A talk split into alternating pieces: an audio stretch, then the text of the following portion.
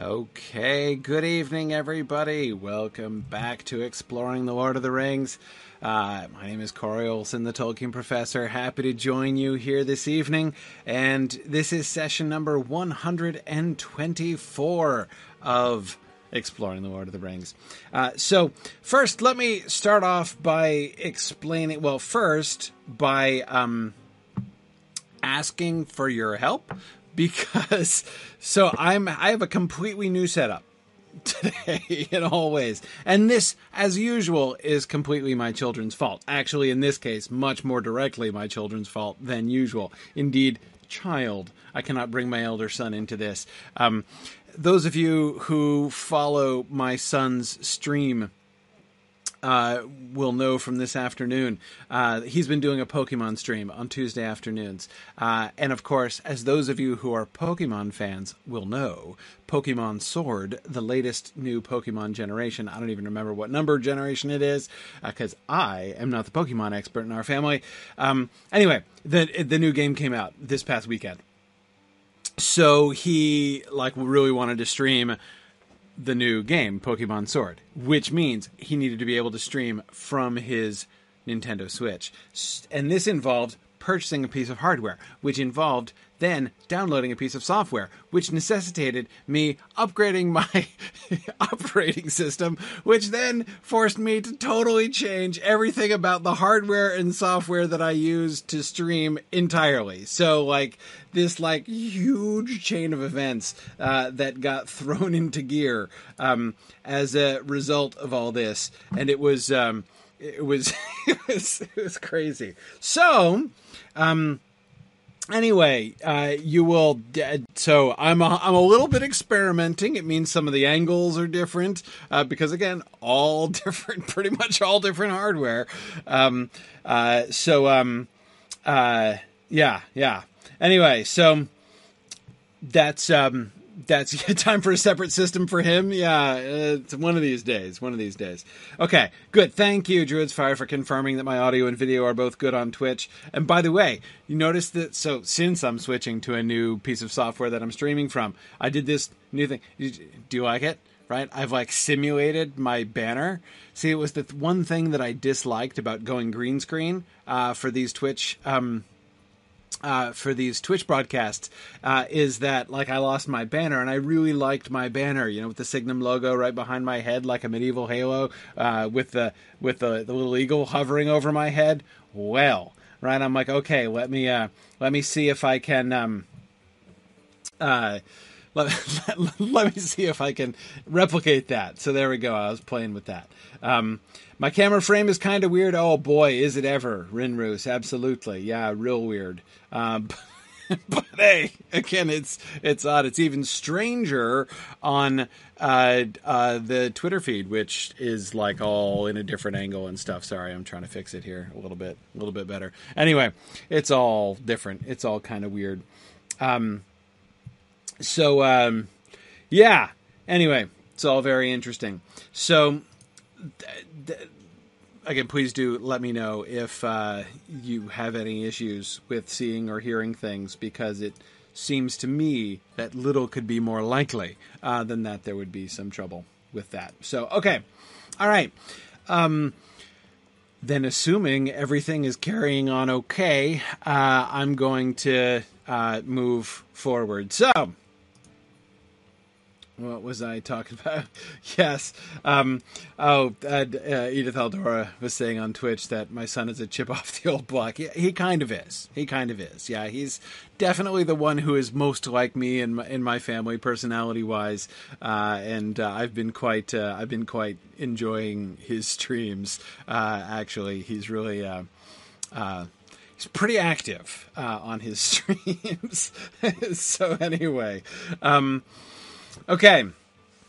Oh yeah, yeah, he does. So those of you who are interested, his uh, uh, his show, which is called the Pokemon Discovery Project, uh, airs at 4:30 p.m. Eastern Time uh, on Tuesdays. Uh, so that's when it airs live on Twitch. Uh, but of course, you can also find it on his YouTube channel, which is under his name, the, his his streaming name, the Rambunctious Riolu. so there you go. Um, no, JJ, this does not mean I'll have an episode where I sing the entire stream because I do not have my son's stamina for that, nor a fraction of his skill in percussion, which was by far my favorite part of the musical uh, episode that he did. Yeah, he ended up doing for stream number 13. He ended up starting a spontaneous song, which he then maintained for the last 50 minutes of his hour long show. Uh, he did a, it was a, it was I was cracking up. Anyway, it's all good. So let's uh let's let's let's keep moving forward here because tonight is a big night. Because tonight we are going I'm going to go ahead and say it. Tonight we are going to finish chapter 1 of book 2. That's it. I'm calling it. We are getting to the end of the chapter tonight. Three slides. That's it. Three slides, and we're done. So there we go. Um, Christopher says, So I have a question about Weathertop. yeah, we'll see. We'll see. Okay. All right, wise persons. But first, before we do, I don't have a. Uh, there, I, I rather than addressing a, a, a question, for tonight, I wanted to do something else, which was something that I should have done a long time ago. But I keep getting distracted and forget because I'm extremely, I've always been very forgetful. Uh, and I'd say it was my old age, except that's another way in which my son is like me.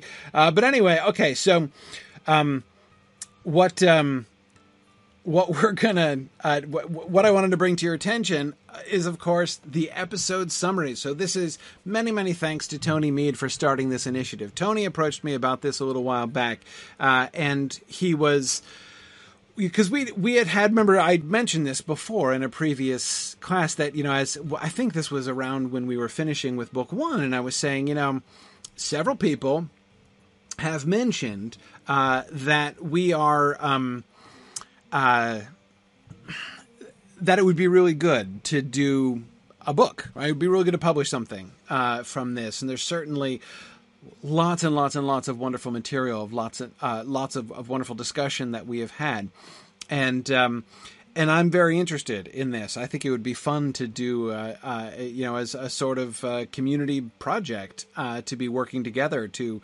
um, make something, uh, you know, to sort of publish something out of our discussions here. Because um, I don't have time right now to sit down and write Exploring the Lord of the Rings. I wish I did, but I don't.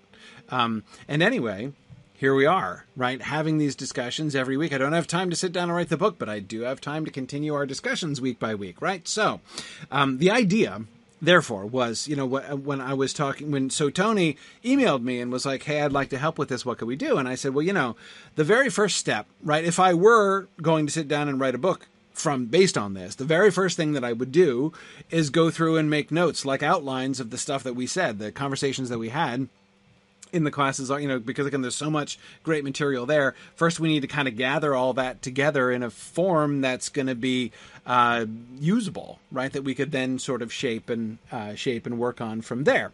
So the first step that tony began then uh, and has begun on his own is uh, to do uh, episode summaries. Um, so let me show you where those are if you wanted to pitch into this, because this is something that really could be a community project. So um, if you go to uh, the forums, uh, so this is the this of course many of you go. This is where you come to ask questions for Narnian. But of course, we made a separate little sub forum uh, for the episode summaries that Tony has begun here. So uh, if you look through, these are just you know listed, of course, in in uh, in order, right? And he's up and and done twenty five now. So you just look at session twenty five, which he most recently finished, um, and you'll see he's. Um, kind of going on uh, based on topics and just bullet points under each of the sort of major uh, uh, like sections of the text or sort of discussions that we had. Um, this is, you know, it's not like this is not a transcription. We don't want a transcription. A transcription would be way too unwieldy, right? But just a little summary, right? Bullet points from, you know, the discussion that we had, things that I said, things that you guys contributed. Um, and so we've got all of this really good material to go through. So the next step, of course, will be kind of sorting things out and and putting things together. Um, and you're right, Lady Shmebulak, this would be a very long book. Um, JJ, that was exactly my thought. Uh, and that's why I was really beginning to think about this after we finished uh, The Flight to the Ford. Because, uh, you know, I really we are going to need to be thinking about this on a book by book basis. What makes most sense to me is to see like is there something that we can build? Like I, would want this to be sort of a six volume thing, right? As we go through the Lord of the Rings, um, and it'll take a while. But see, fortunately, we have a while, right? So it'll be good. Um, uh, but um, anyway, so I I just wanted to draw your attention to this project, and I think you know. So if you guys are interested, if any of you are interested in, in sort of helping to to continue to move this along and to to bring us to the next phase of compiling things and organizing thoughts and things, um, we can do that. Um, but um, I would, uh, but of course, the first step is to complete uh, these summaries. I think this is a great initiative that Tony did, and again, many thanks uh, to Tony for his initiative in starting out, starting out with this. And I think he's got some wonderful models uh, for how to do this. Um, so I, I just, I, I you know again they're right here in the forum so anybody can can pitch in uh, to help out with this um, so anyway just wanted to draw your attention to that and uh, commend those to you uh, and um, we'll um, uh, we'll we'll see where we can go from here. But this is the first step. So okay. Excellent. And yeah, again, thank you so much, Tony, uh, for starting that out uh, and for bearing with me. Again, he, he and I talked about this a long time ago, and I've been meaning to mention it and talk about it in class for goodness a long time, and I keep forgetting about it, uh, uh, getting distracted, and, and anyway, so I finally remembered to talk about it and to thank Tony for it uh, and uh, invite you guys to join in on this collaboration because uh, it's um, it it it should be a lot of fun. Okay. Now, let us get back to the text. Here we go. So, we just had the poem, right? So, we finished the Elbereth Gilthoniel poem last time. And uh, now we resume prose. And English. Frodo halted for a moment, looking back. Elrond was in his chair, and the fire was on his face like summer light upon the trees. Near him sat the Lady Arwen. To his surprise, Frodo saw that Aragorn stood beside her. His dark cloak was thrown back, and he seemed to be clad in elven mail, and a star shone on his breast. They spoke together, and then suddenly it seemed to Frodo that Arwen turned towards him, and the light of her eyes fell on him from afar and pierced his heart. He stood still enchanted, while the sweet syllables of the elvish song fell like clear jewels of blended word and melody. It is a song to Elbereth, said Bilbo. They will sing that and many other songs of the Blessed Realm many times tonight. Come on. Um, okay. Yeah. Oh, sorry. Yeah. Dorward is reminding me. I forgot the announcements. Yeah not too many announcements tonight. The primary announcement is uh, uh, that uh. Yeah, that was the one I, me- I meant to mention. Yes, Baymut. Uh, this coming weekend, we're getting together in Berkeley, California on Saturday, the 23rd of November. Join me if you're anywhere nearby. Come join me. There's still time to register. Uh, just go to uh, signumuniversity.org, scroll down to the Baymut event page uh, there. You know, there's a little tile for the Baymut event page, and then the registration link is right there. So uh, please do join us for that. Um, okay, all right, back to our text. That's it. That was the only announcement I wanted to do, but I did forget it. So thanks, Sharon. All right. Um, let's focus first on Frodo's experience there on the threshold, right? Having heard the elbereth Gilthoniel, um, uh, song. And then uh, in the second and then we'll look at Bilbo's reaction, right, in the second paragraph there. Um, so Frodo halts for a moment and looks back. Remember, he's just crossed the threshold, so they've just left the room. So he's in the doorway of the room, right, looking back through across the threshold into the Hall of Fire. And we see Elrond in his chair. This is one of the first times we've had a direct description of Elrond since the beginning when they processed in, right? Um, and the fire was on his face like summer light upon the trees. Um, as kind as summer, he is called in the revised Hobbit, right? Uh, as kind as Christmas, uh, as kind as Christmas he is uh, in the, the, first edition of the Hobbit, but as kind as summer uh, in the revised Hobbit. Um, uh, and so that that means, by the way, that I suspe- that I believe this simile predates it right? So when Tolkien wrote uh, "The fire was on his face like summer light upon the trees," um, it was still kind as Christmas in The Hobbit, and it was only in the years after the Lord of the Rings was published that he then changed it. So, if one reference influenced the other, it's the other way around, right? It's this that influenced The Hobbit uh, reference to summer rather than the other way around. Um, uh, but um, that little glimpse of Elrond. Um, the fire was on his face like summer light upon the trees.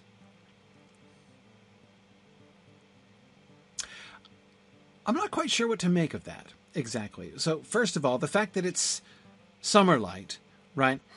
Um, it really emphasizes that the sort of the uh, I don't know, like the eternal summer, right, of Elrond's life, right, of the elvish existence. Um, it's not you know he's not autumnal right? He's this is not this is not winter. It's not christmas right? It's not in the middle of winter. Um, uh, and yes wku i agree. The hyphenated word summerlight does suggest at least the possibility that that phrase is uh, is a a specific concept right yeah yeah um, I don't. I'm I'm tempted to kind of be drawing parallels, right? Like that is Elrond's face. You know, I mean, the parallel is you know the fire is like the summer sun, and the his face is like the trees, right? Um, so he is not being compared to the light of summer as he is in the Hobbit uh, uh, simile, right? Um, instead, the firelight on his face is like somehow the summer light upon the trees. And exactly how is what I'm trying to sort out, right? I don't think this is, can be simply a visible metaphor, right? Um, I mean, Kurtzimus, I agree. The the gold green haze seen through the trees in old forests is just what I picture too. But I'm not sure what I'm supposed to do with that picture. So, like, what's that like? Literally, like the firelight on his face. I mean, so it can't be like the light filtering through the trees because we're talking about the light on his face. So, uh, yeah. So again, I'm trying to, I'm trying to, I'm trying to figure out exactly what is being conveyed by the simile here. Right? A simile compares one thing to another thing. What is Elrond being compared to exactly? here. I don't think the point of the metaphor or the point of the simile is to say Elrond is like a tree. A tree when it has sun on it. Like that doesn't even make any sense, right? I, I don't think it can be that. Um, um, but yeah, Matt, I agree. That's the first thing that struck me. So Matt says um, that you know it's uh, the odd thing to him is that it's summer when everyone thinks of the elves as in the autumn of their time in Middle Earth, which is true. And he says this is a good reminder that even if they are leaving these shores and diminishing, they will still be a part of Middle Earth. Yeah, I agree. That's what struck me most too, that it was summer instead of autumn or something like that. Instead of getting a glimpse of you know, the waning of the elves or something like that, what Frodo is being struck by here is rather, again, the, the like eternal noon of the lifetime of the elves, right? The eternal noon of the year, right? In the summer light. Um, so I agree. That was really striking to me as well. Um, um, yeah, good. Mad Violinist says that it is said that summer still lingered in Elrond's gardens, or, or at least it will be said soon. We haven't quite gotten to that yet. Yes, exactly. So that idea of the lingering of summer, even when other things are fading, that's that's you know that seems like an appropriate metaphor for you know for elvish stuff, right? Um, but um, but yeah, again, it's he's not being. Comp- I mean, the summer is relevant and I, as I said, Matt, I was struck by that same thing, but it doesn't explain it. At least it doesn't explain the whole thing, right? Because clearly, um, he's not being compared to the light. The fire was on his face like summer light upon the trees. Um, so Fourth Dauntless is making some interesting suggestions. Um, uh, he was just saying that summer light nourishes trees, Perhaps the firelight and stories nourish Elrond and restore his strength. Yeah, are we supposed to like? Yeah. So Forth Thomas, I'm thinking in that direction too. Maybe not quite as literally as that, but okay. Just just as a tree in its full green foliage, right, is sort of I don't know. It's like home. Its natural place is under summer sun, right? Um, uh, so Elrond, like this is Elrond's natural place, if that makes any sense. Wow, did I explain that badly? Let me try that again. Um,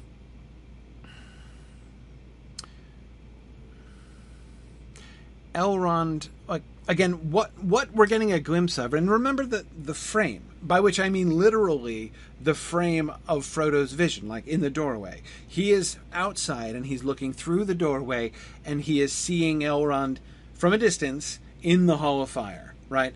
And seeing the light from the fire on the face of Elrond and seeing the light from the fire in, if we are correct, the center of the room, uh, shining on the face of Elrond as he sits in his special chair. Um, I just made an assumption that it was special, but anyway, it's called his chair, uh, so I'm thinking it's a little bit special. But anyway, as Elrond is in his chair with the fire in his face, Frodo is, for some reason, reminded of summer light upon the trees, right? Um, yeah, yeah. Um,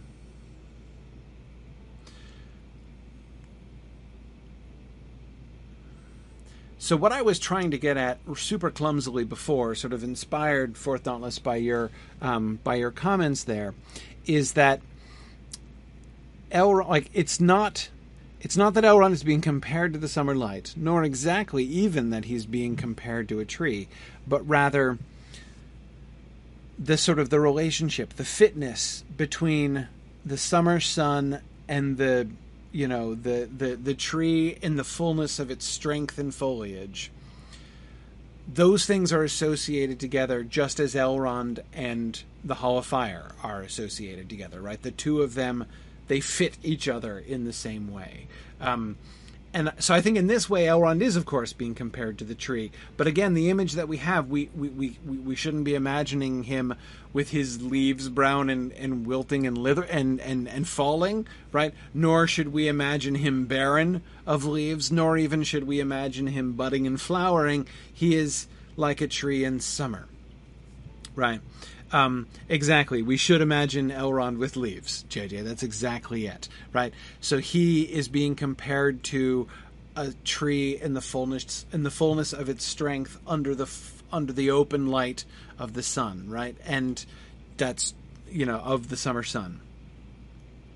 Um, yeah, yeah. Um, so yeah, good. Several of you, Kimber and Mike and, and Forth Dauntless, are thinking about the nourishing of the tree by the by the summer sun, right? Because it's not there's it's not a coincidental relationship, right? It's not a it's not an accidental correlation between you know, or, or merely some kind of association between the tree and the fullness of its foliage and strength and the summer sun, right? There's a causal relationship there. So, is it implying a kind of a causal relationship here? Um, he is the lore master, right? You know, is part of me suspects. I know, of course, like in in Lotro in the game, Elrond has his study, right, and that's his place. You always go to Elrond's study, and that's where you find him when you're looking for him in the game.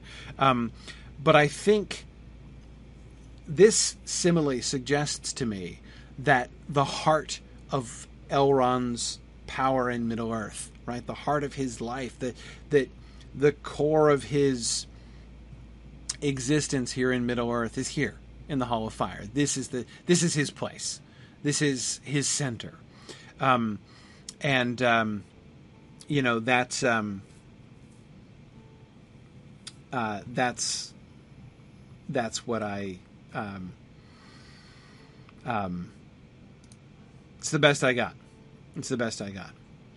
Um, yeah, good. Good.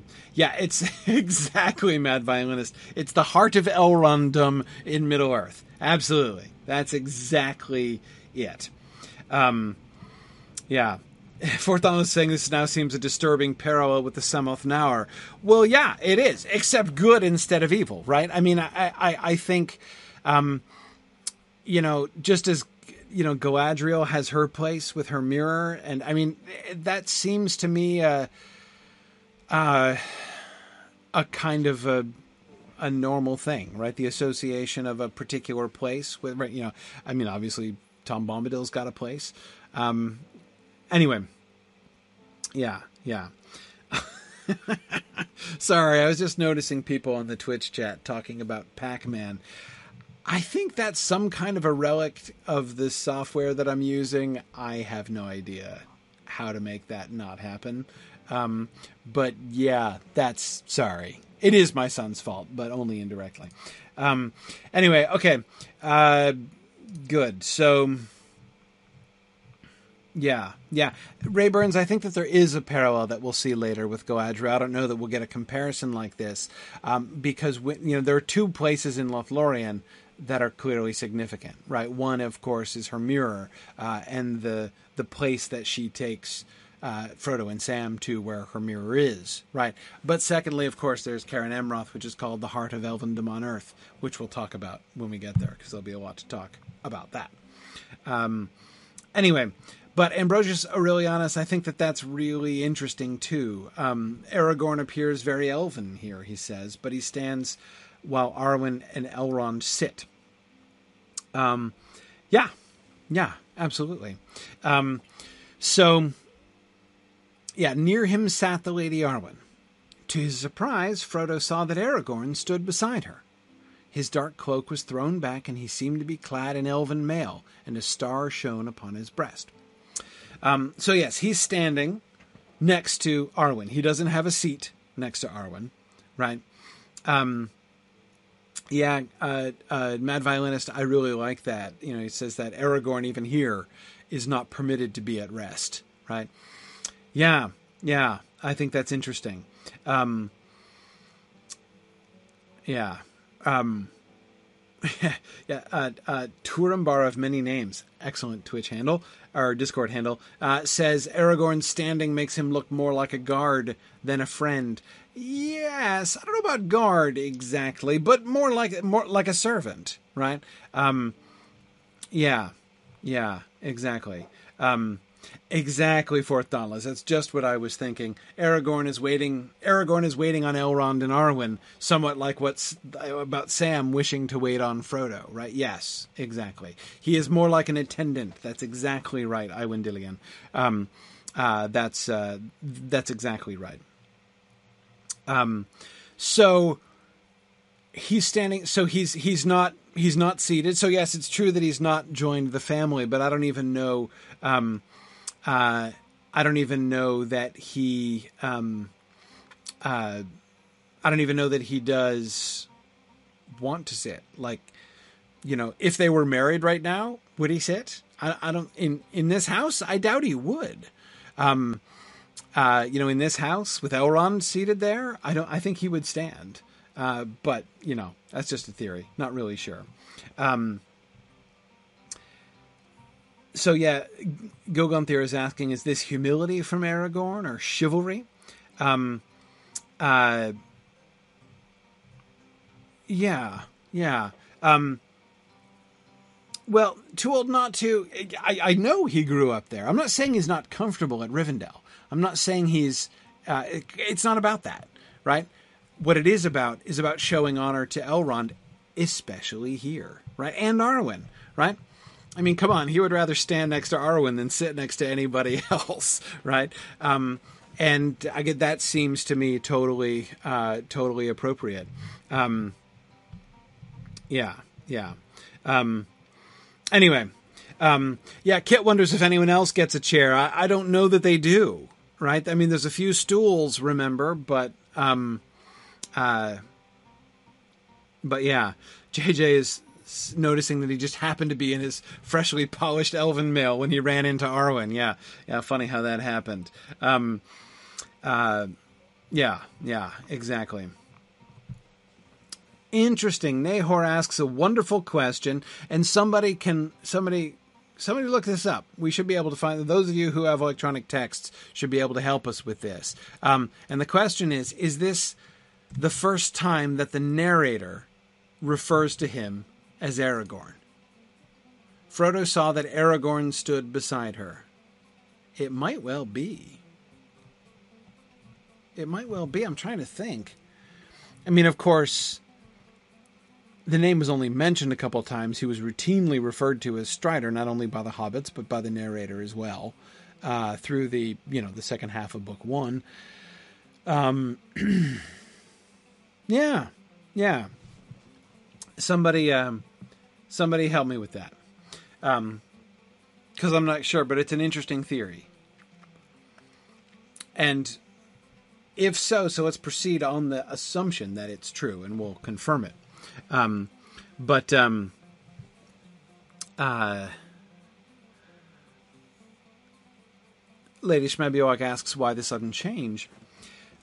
I think it's I think it's the location. You remember that um, uh, how he's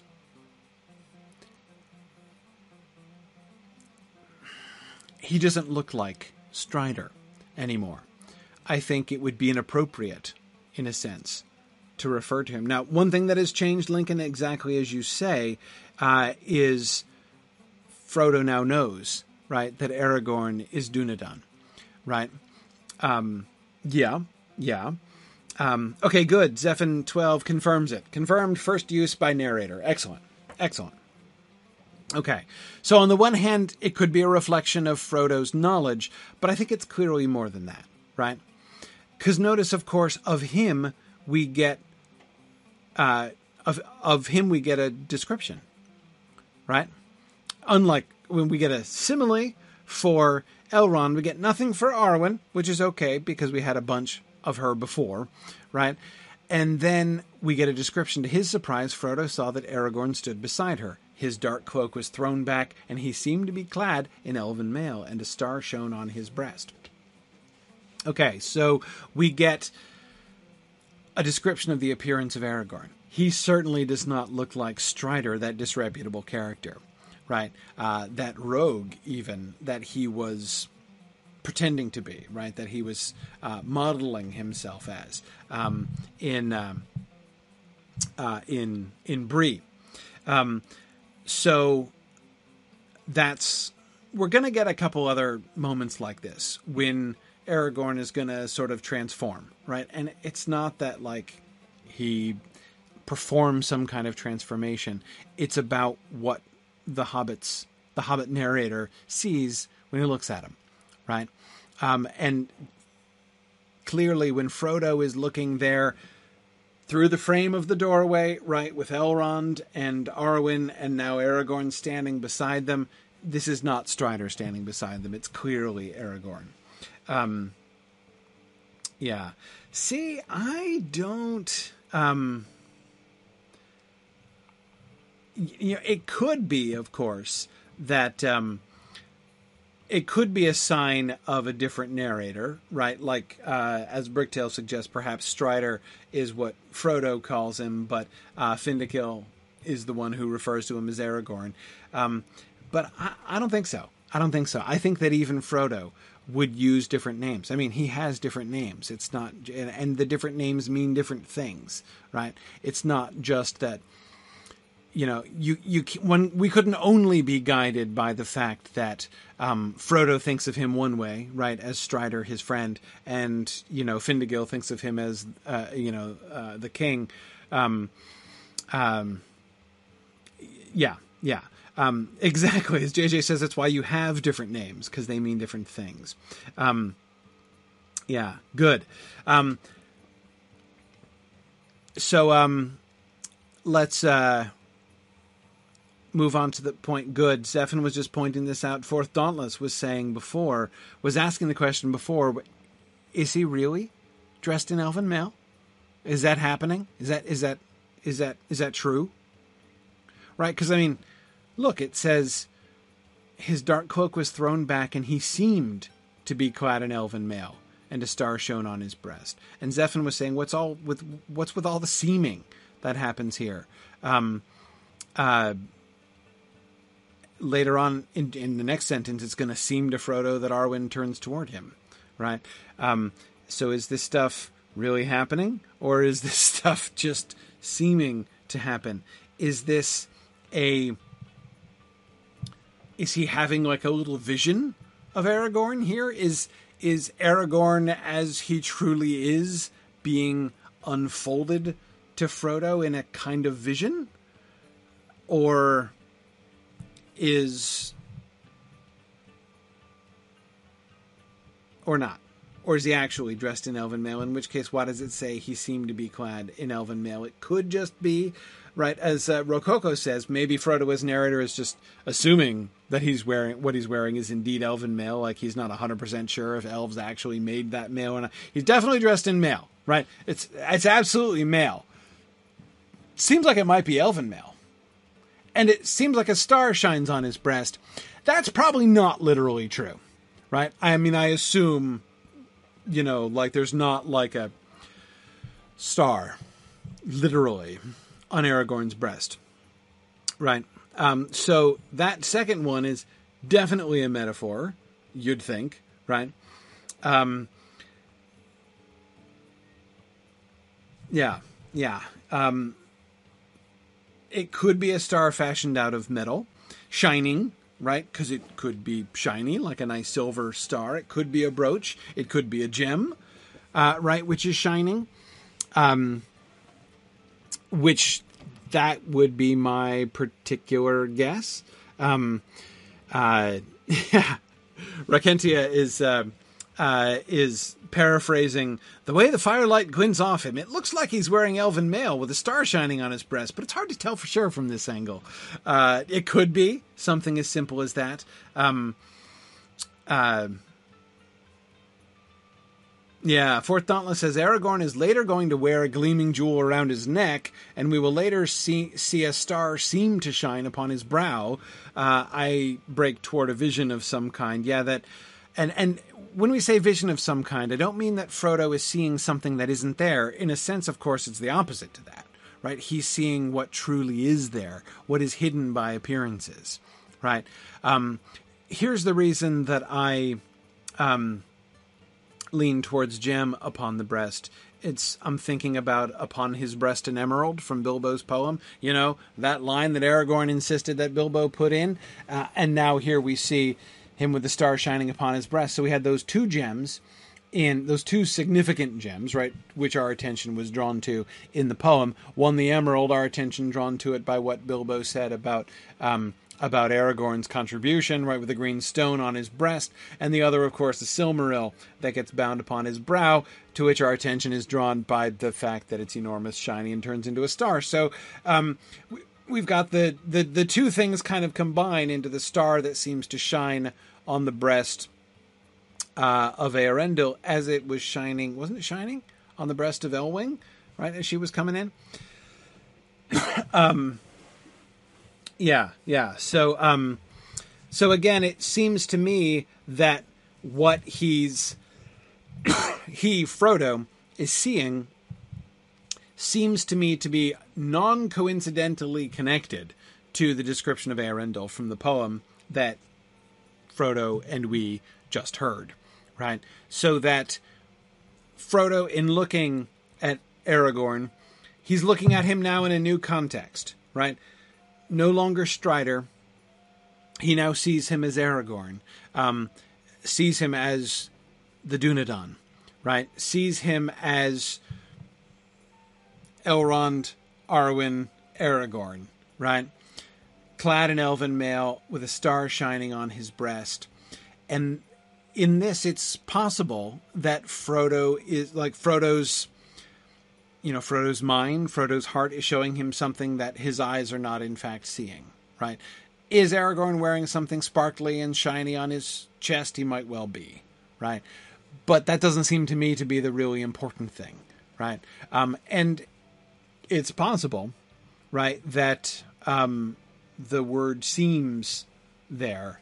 Uh, the word seems is there to draw our attention to sort of the uncertainty. In other words, what we're getting here, like the signal that that word seems would then be making, is what we're getting here might not just be a physical description. This is not just, and here are the clothes that Aragorn was wearing now, right? But this is a glimpse that Frodo is getting into what he really is now. Um, and yes, Fourth Dauntless, you're right that we know that Frodo is going to develop the ability to see things that are hidden from others. Absolutely. Um, uh, he's going to get Galadriel with that one, right? When he gets to Lothlorien, it is certainly possible that he is developing a glimmer of that capacity here. Yeah, yeah, that seems to me very, very possible. Okay, good.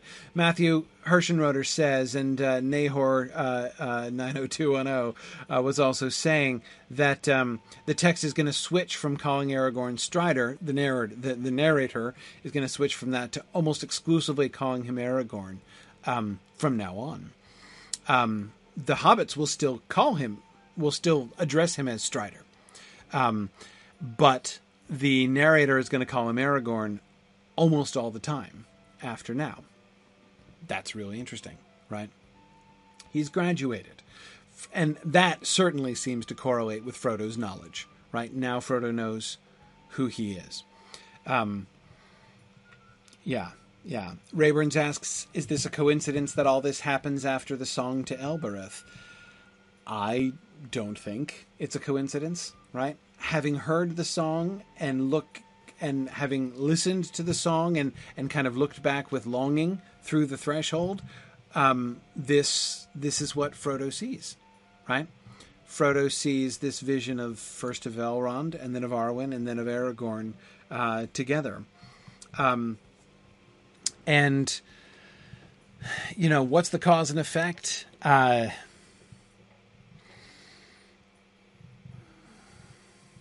I don't know.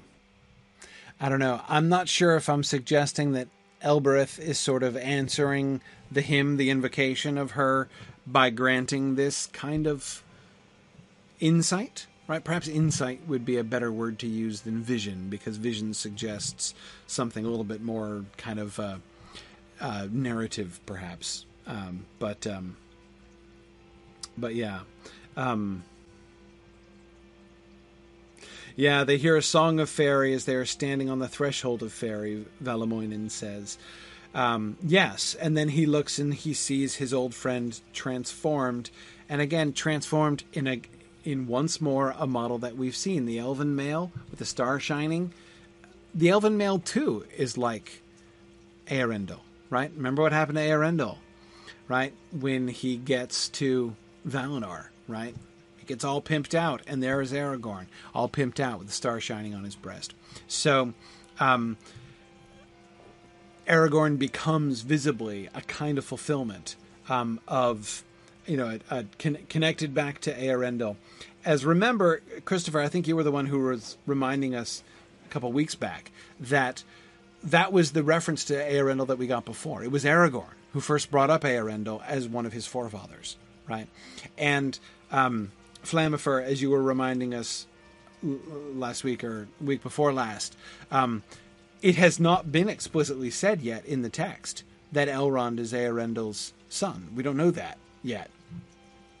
Um, we do know for sure, though, that Aragorn is descended from Eärendil. So that connection seems to be one of the things that the text is very, very clearly playing on uh, there in this description. Um, yeah, yeah.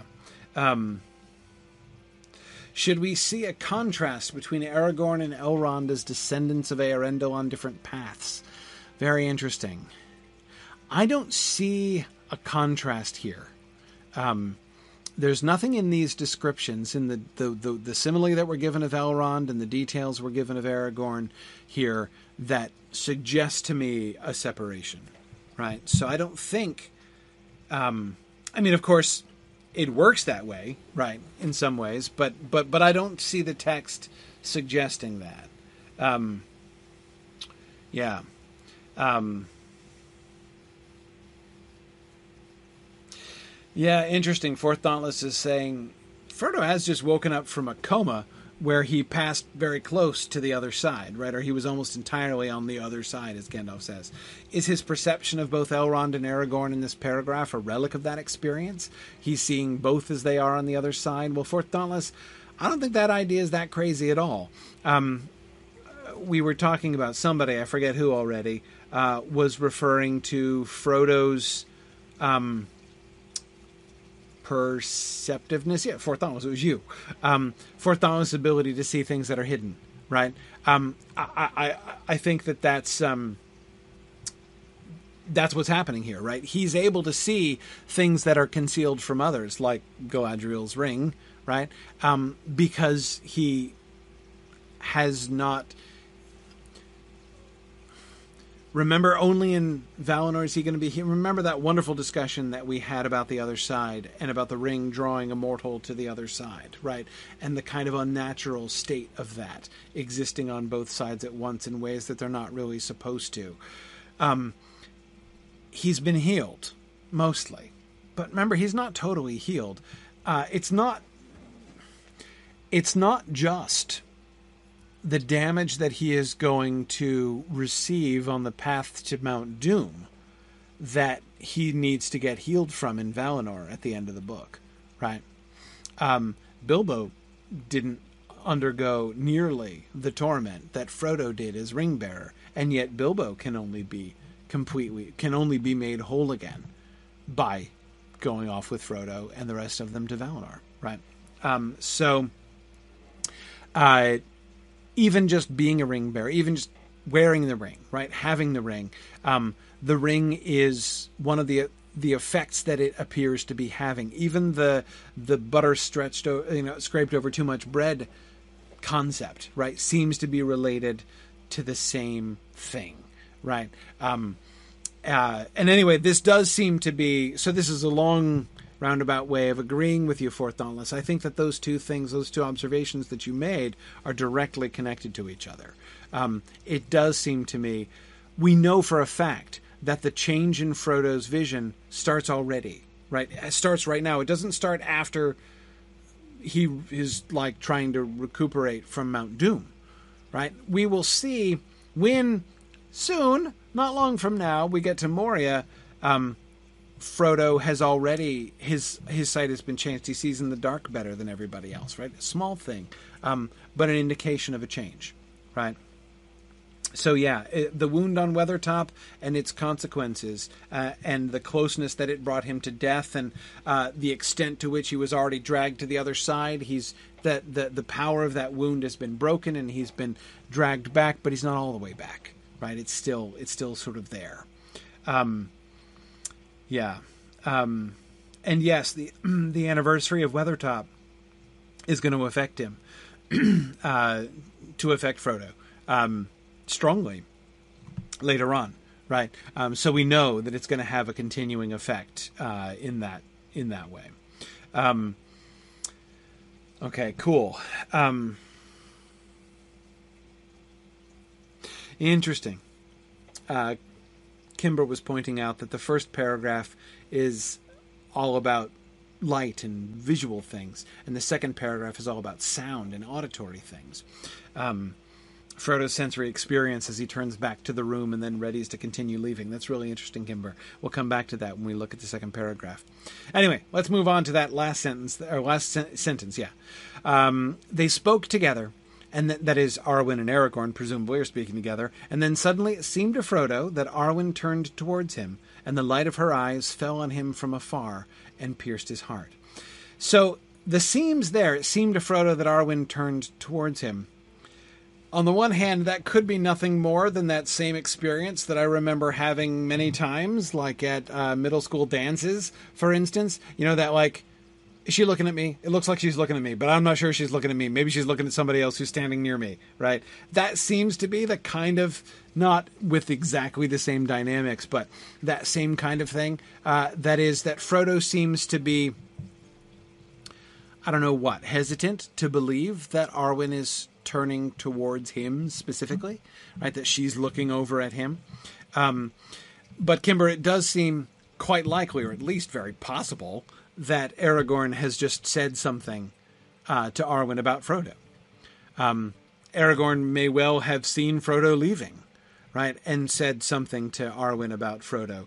Um, maybe you know, remember we were talking about this last time. Like, is anybody going to be kind of wondering, right? And uh, is, is there going to be any alarm in the room when Bilbo and Frodo sneak off, right? And I think perhaps we do get some evidence here that um, Frodo is not leaving the room undetected, right? After all, uh, that somebody is definitely noticing this. Um, yeah, yeah. Um,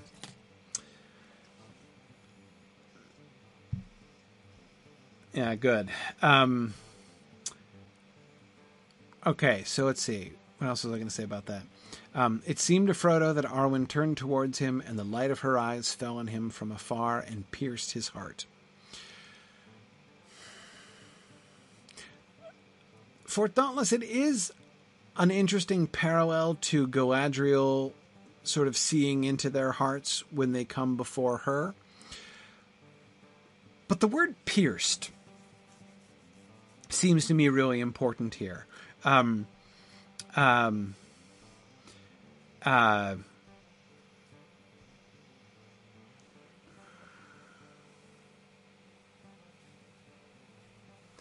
yeah.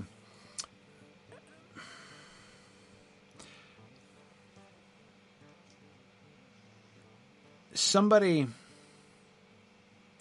this would be an interesting search because I have a theory about what this search would disclose. This might not be something that would be real easy to do on the fly here, but um, to look at the the word pierced in the Lord of the Rings, and when it is not referring to an actual, like when it is not a mere piece of physical description, like if one physical object isn't piercing another physical object, when it's being used metaphorically, right? When it's being used figuratively. Um, my memory suggests to me that the word pierced usually refers to um, uh, to beauty, right? When when when you see something beautiful and it pierces your heart uh, in that way.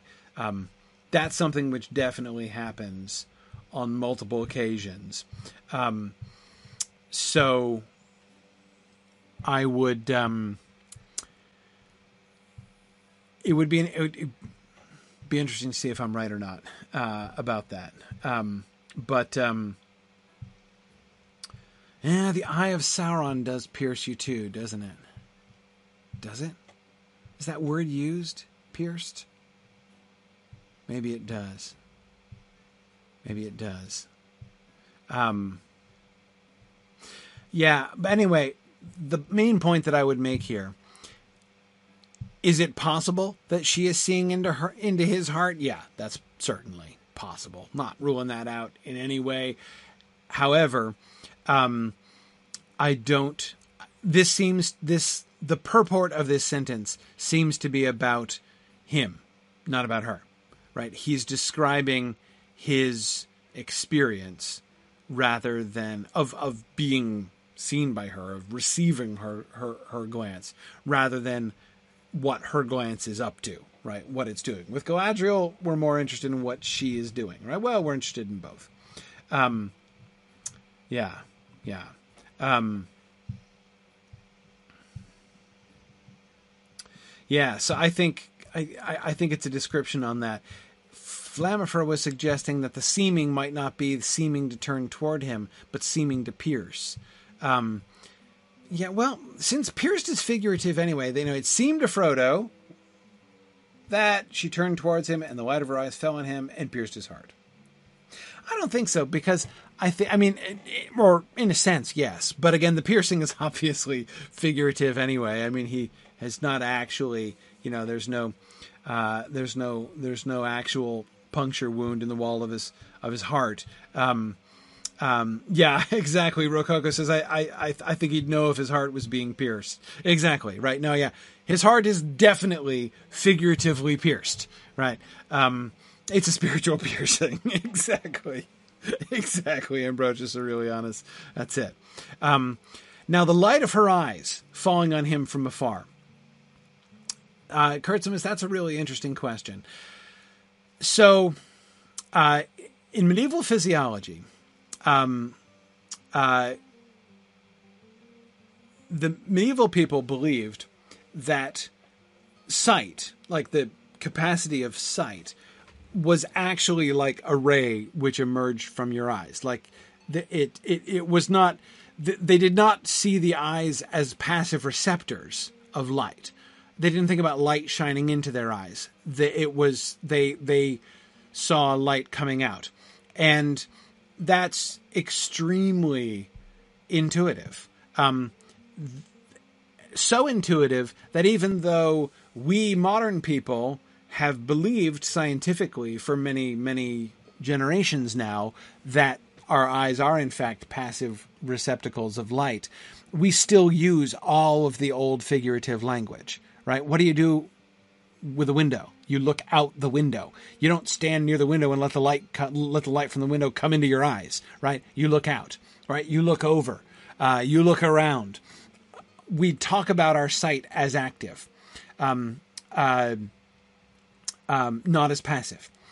Um, and uh, again, in the Middle Ages, they believed that literally, right? Like that that that the rays of light shone out of your eyes.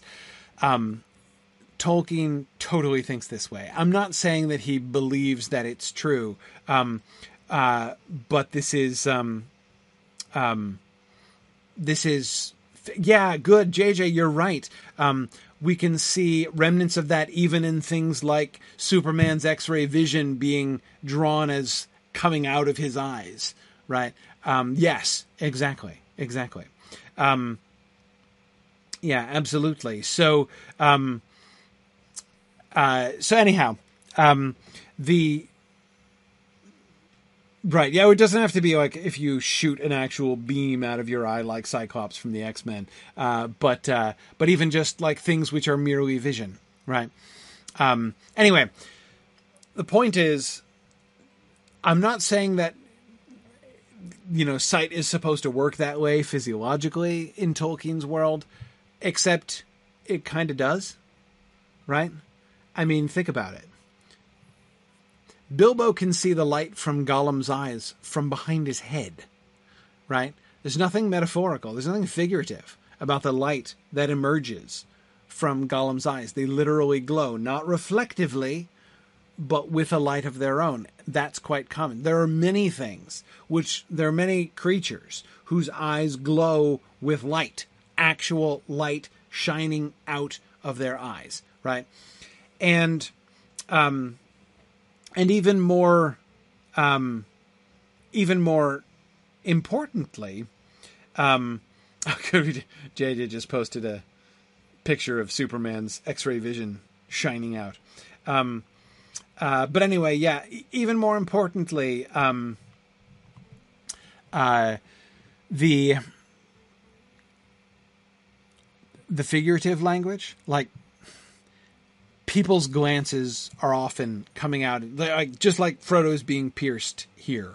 Um, you know, it's definitely good. A green great dragon is remembering when the mouth of Sauron um, uh, uh, sort of uh, you know, flinches back from Aragorn's gaze. Yeah, exactly. the The gaze of a strong-willed person is very it it it hits you again like something is coming out from them in hitting you right um, that is so, so, common as to be almost universal uh, in tolkien's world um, so that's just kind of something that we have to um, uh, something we have to get used to right good keen is an adjective kurtzimus that is often uh, described is often attached to people's gazes right?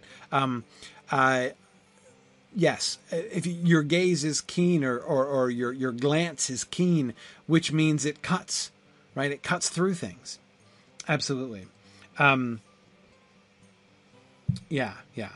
Um, yeah, good, good. Okay, so anyway, Kurtzimus, thank you for bringing that up because it's a really important thing. In fact, you know, that would be a really cool topic for a presentation at a regional moot. Just saying, um, to look at like the gaze uh, in um, uh, in Tolkien and the relationship between like the ga- gaze and will, uh, I think would be really really cool uh, to look at. Anyway, okay. Um, so the light of her eyes is falling on him from afar, and it's piercing his heart. Um, I still think that the seems in that second sentence is primarily a bit of humility on Frodo's part. Um, that is, he doesn't assume that she's totally looking at him. Okay. Second paragraph. We're not making much progress towards our three uh, slides here tonight, are we? But we're gonna. This is the longest one. Okay. He stood still enchanted, while the sweet syllables of the elvish song fell like clear jewels of blended word and melody. Um, I love the simile of the the syllables of the song are like jewels of blended word and melody. And if that sentence doesn't say, you did read the Elvish poem, didn't you? Right? You read it aloud, right? If you didn't read it aloud, go back and read it again, right? That is totally what that sentence says to me. Um, uh, just so that you, um, um, yeah, okay, good. Good. Oh, excellent. Matt says that there are there are three gazes uh, piercing Frodo. Three gazes pierce Frodo. The Witch King at Weathertop, Arwen here, and Elrond at the council. Okay. All right. Good. Good. Um. Yeah. Yeah. Exactly, Lady Shmebuak. It just won't let you skim over the poetry. It won't even let you not read it aloud, right? That's the really important thing here. You need to hear it. Um, because they are blended word and melody. Um, he stood still enchanted. I think, is this a literal enchantment? Yeah. Yeah. Mm-hmm. I think it is a literal enchantment. He's being enchanted by the song that he's hearing, again, right, by listening to the elves sing A Elbereth Gilthoniel, and by this vision that he's had not only of Arwen and her gaze, um, but of Elrond and Aragorn too. Right? His this is, and again this fourth dauntless is bringing me back to Elrond and his, or, or sorry, to Aragorn and his seeming armor and star shining. Right? Um, is that part of the enchantment? Right? And again, like do I think it's implausible that Aragorn is dressed in literal armor? No, he may very, very well be in armor. He might even have a sparkly jewel on his breast, and yet, again, sort of the true being of all these things is being revealed to Frodo. I think I think it is part of the enchantment, and in that way, maybe that is the causal link, therefore, between A Elbereth Gilthoniel and this, right? Um, uh, it is having, it is ha- this is the enchanted effect it is having on him here. Um, yeah, yeah. Um, exactly. So the whole face like summer, clad in elven mail, pierced heart thing all takes place in a moment mid song. Yes, exactly, exactly. The sweet syllables of the elvish song are still falling like queer jewels of blended word and melody when he's having when when when we're getting that paragraph from before. So we had the song itself, and then we get these first two paragraphs of prose um, are like during that song. Like meanwhile, while Frodo was hearing this, this is what was happening. That is very much how uh, how I how I read that. Um, okay. Uh, it is a song to Elbereth, said Bilbo. They will sing that and, and other songs of the Blessed Realm many times tonight. Come on. Um, yeah, Fourth Dauntless thinks that uh, Bilbo's gloss is a little unnecessary. Um, again, this seems to me like Bilbo's observation. it's hard for me not to read that again as like, you know, elven poetry for dummies, right? Um, he gives us a poem in Elvish. We talked about this last time. That that's a bold move, right? And um, and I mean for Tolkien, not for the elves, right? but for Tolkien to present uh, this not only an embedded poem, which many people skip the poems anyway, um, but an embedded poem not even in English, right? Which it would seem we would be doubly likely to not read, right? Um, but just in case we didn't, he cues us, right, about those sweet syllables and what they should be like, right, uh, if we're doing them properly. And then, just in case we weren't paying a lick of attention, Bilbo says, in like the Cliff's Notes version of the song, it's a song to Elbereth, right? Um, so I, it does kind of seem to me here that Tolkien is ensuring that there is no chance that we miss anything about that.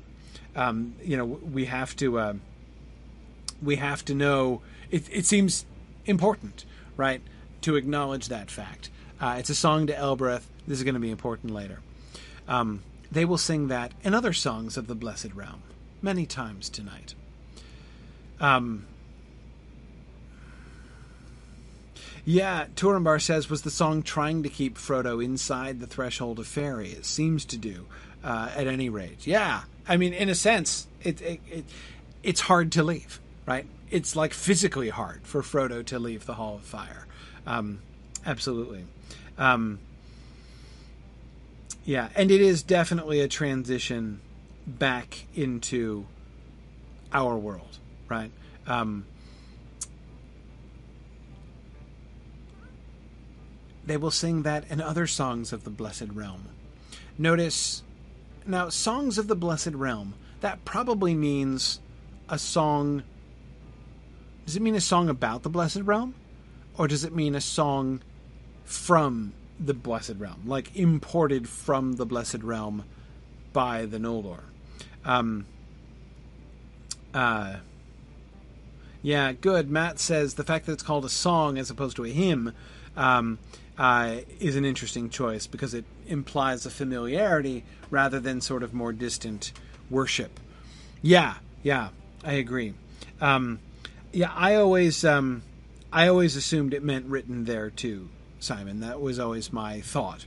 Um, uh, songs of the Blessed Realm, like um, uh, yeah, straight out of Valinor, right? Um, uh, that's that would be the soundtrack for the rest of the evening here. Um, yeah. Now, but Mike, see, that's the other thing that I was thinking. Mike says, isn't this exact song about being across the sea from the Blessed Realm?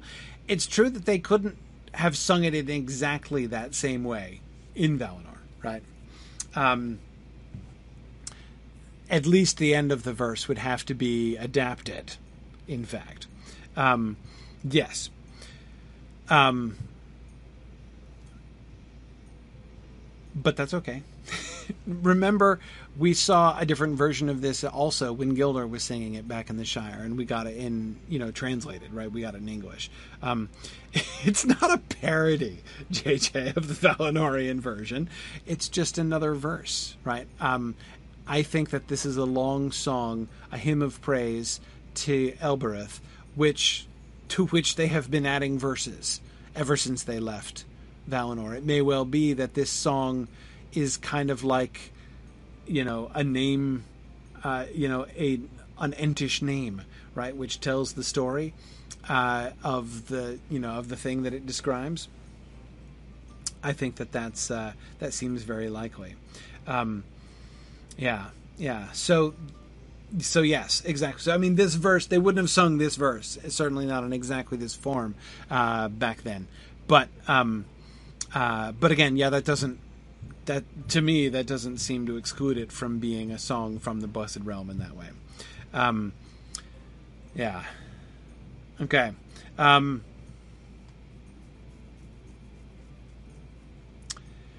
so the come on, right?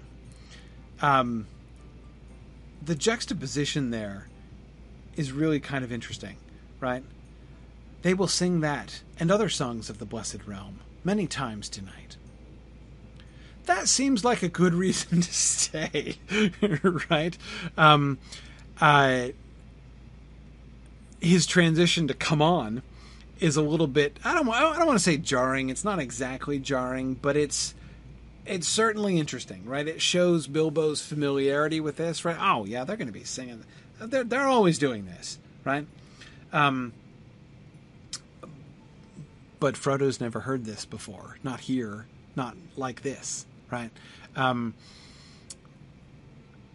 but Bilbo's encouraging him to, uh, to yeah, to break the spell, exactly, Tormarthen, um, and uh, uh, and keep going. Um, well, let's look and see where they go so that we can better judge Bilbo's desire to uh, keep Frodo moving. He led Frodo back to his own little room. It opened onto the gardens and looked south across the ravine of the Bruinen. There they sat for some while, looking through the window at the bright stars above the steep climbing woods, and talking softly. They spoke no more of the small news of the Shire far away, nor of the dark shadows and perils that encompassed them, but of the fair things they had seen in the world together, of the elves, of the stars, of trees, and the gentle fall of the bright year in the woods.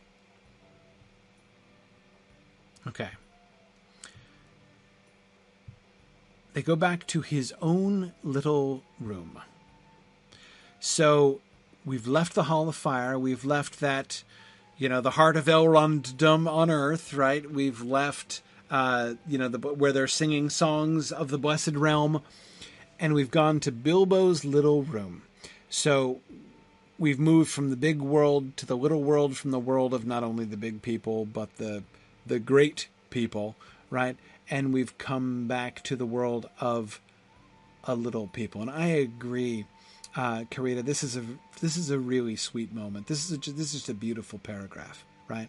But notice Bilbo's own little room opens onto the gardens, right? So they gave him a room which opens onto gardens. Remember what's Gandalf's first words uh, to Bilbo in chapter one of the book, right? When they're sitting down together again. How bright your garden looks, he says to Bilbo. Yes, I'm very fond of it, says Bilbo. Um, yeah, yeah. Um, this is very thoughtful, very kind of the elves to give him a room like this that opens onto the gardens. They've given a room on the ground level, right, where he will be most comfortable, um, and one which opens out onto the gardens, which aren't exactly like his gardens back in Bag End, but is going to be some kind of substitute for that, right? Um, and look south across the ravine of the Bruinen.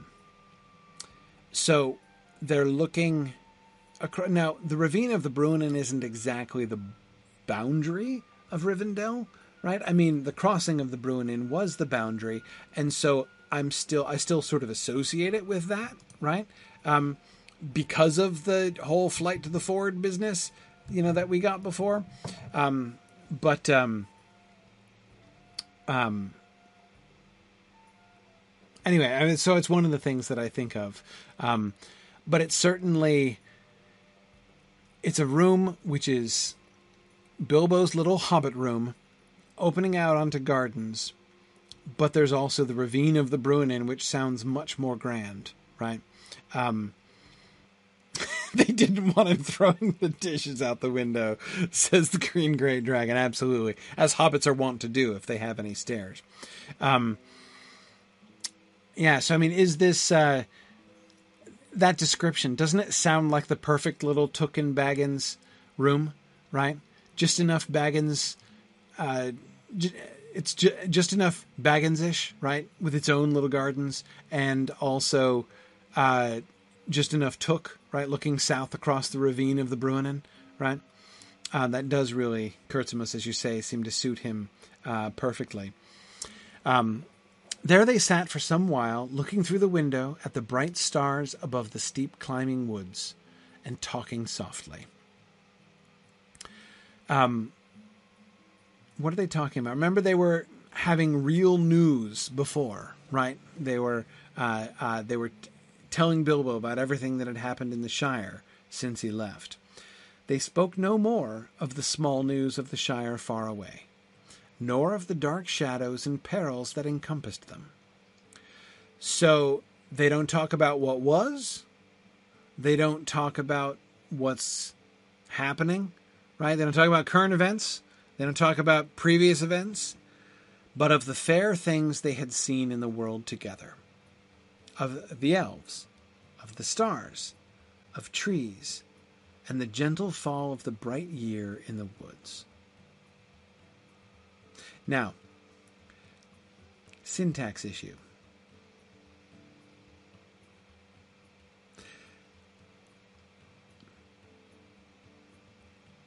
I can't help but notice that he breaks the parallelism at the end of the sentence. Right? It's, a carefully parallel sentence up until that point. Um, they spoke no more of the small news of the Shire far away, nor of the dark shadows and perils that encompassed them, but of the fair things they had seen in the world together, of the elves, of the stars, of trees, and the gentle fall of the bright year in the woods. Exactly, Mike. No of. Why isn't it of the stars, of trees, and of the gentle fall of the bright year in the woods? I mean, that entire sentence from they spoke no more of the small news has been a series of parallel prepositional phrases, not all of the same length, of course, um, a series of parallel prepositional phrases, except the end and the gentle fall of the bright year in the woods. Um, good. Rinrus is asking about the comma then between trees and and. Um, well, that's exactly what I'm thinking too. Without an of in for that last thing, right? The last item in the list, the gentle fall of the bright year in the woods then technically the and is not linking all of the prepositional phrases together, um, but it is would be a compound object of the preposition of trees and the gentle fall of the bright year in the woods, but the comma breaks it up, right? Uh, remember, and by the way, this is why Oxford, Oxford commas are necessary, and there's not even a cause for debate. It's a silly debate um, because commas and, and, conjunctions have different jobs. Indeed, their jobs are diametrically opposed. They have completely opposite jobs. The word "and," right? Uh, a conjunction like that, its job is to join words together. Conjunctions join words together. That's what they do, right? Commas separate words or phrases or clauses, right? That's what they do. Um, that's the job of commas and the job of conjunctions. That's why you need both in a list. You need the conjunction in order to, to bring together all of the items on the list, and you need the commas to keep all the items in the list separate from each other, including the last two, if you want those two to be separate items on your list. Uh, so, again, it's just it's not it's not a style question. It's not a preference. It is a logical necessity based on how punctuation and conjunctions work in the english language. Um, so anyway that comma therefore is separating trees from the gentle fall of the bright year in the woods. Now um, uh, what is uh, um, what is the significance here um,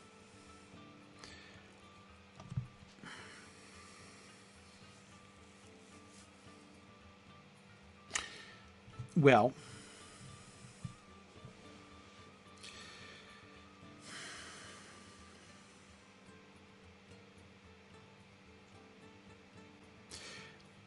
looking at the so we have a series of parallel phrases, as I said, right? All those ofs, which start from the beginning. But first of all, notice that not all ofs are treated similarly here, right? That is to say, they spoke no more of the small news of the Shire far away, nor of the dark shadows and perils that encompassed them, but of the fair things they had seen in the world together. Those three are clearly parallel, right? They spoke no more of this, nor of that, but of this. That, the logical flow of those phrases, right? They spoke no more of this, nor of that, but of this. Um, is the that's the that's the logical um, uh, structure of that sentence. The other ofs are more like appositives, but of the fair things they had seen in the world together, in, which include such diverse elements as elves, stars, trees, and the gentle fall of the bright year in the woods. Right. Um, that's that's uh, exactly, Mike. The elves are the first of the examples we get of those things, right? Um, so as I said, the, it's not just like one big, huge parallel structure where everything is even, right? Because it's not even. And the other thing is that the gentle fall of the bright year in the woods. I mean, this is going to sound really simplistic, but it's um, um, uh, uh, but oh, sorry, uh, uh, uh, Agathian, Agathian spy. I'm not sure how to pronounce your your name. I see your comments. I see your comments. Um, uh, so yeah, no, I, I, I, I hear you. I just, I'm, I'm trying to respond to the comments of many people all at once here. Um, uh, yeah, okay. Um, so yeah, there's yeah, there's ton. The sorry, Agathian spy, you must be new. Um, I can see the Twitch chat, and I will sometimes interact with you there. Most of the people I'm interacting with are in Discord, so that there isn't the lag, right? Um, so that's why, yeah. But anyway, I do see you. Um, anyway, there it is. Okay, um, so yeah, the problem is not that I'm interacting with no one. The problem is that I'm interacting with lots of people. Okay, so anyway, where am I going? Uh, yeah, gentle fall the bright year in the woods. So I was the th- the really simplistic thing that I was about to say that I interrupted myself with um, is the length of the phrase, right? Um, the elves, the stars, trees, right? Those are short things. We don't get any description, right? We get any other, you know, subordinate phrases there, right?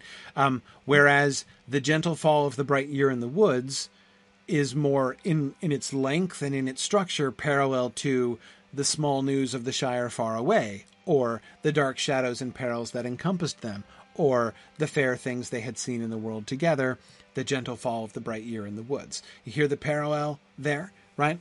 So it's almost like we get we get the three things, no more of this, nor of that, but of this. Then we get the a few examples: elves, stars, trees and then we get almost like a fourth thing, right?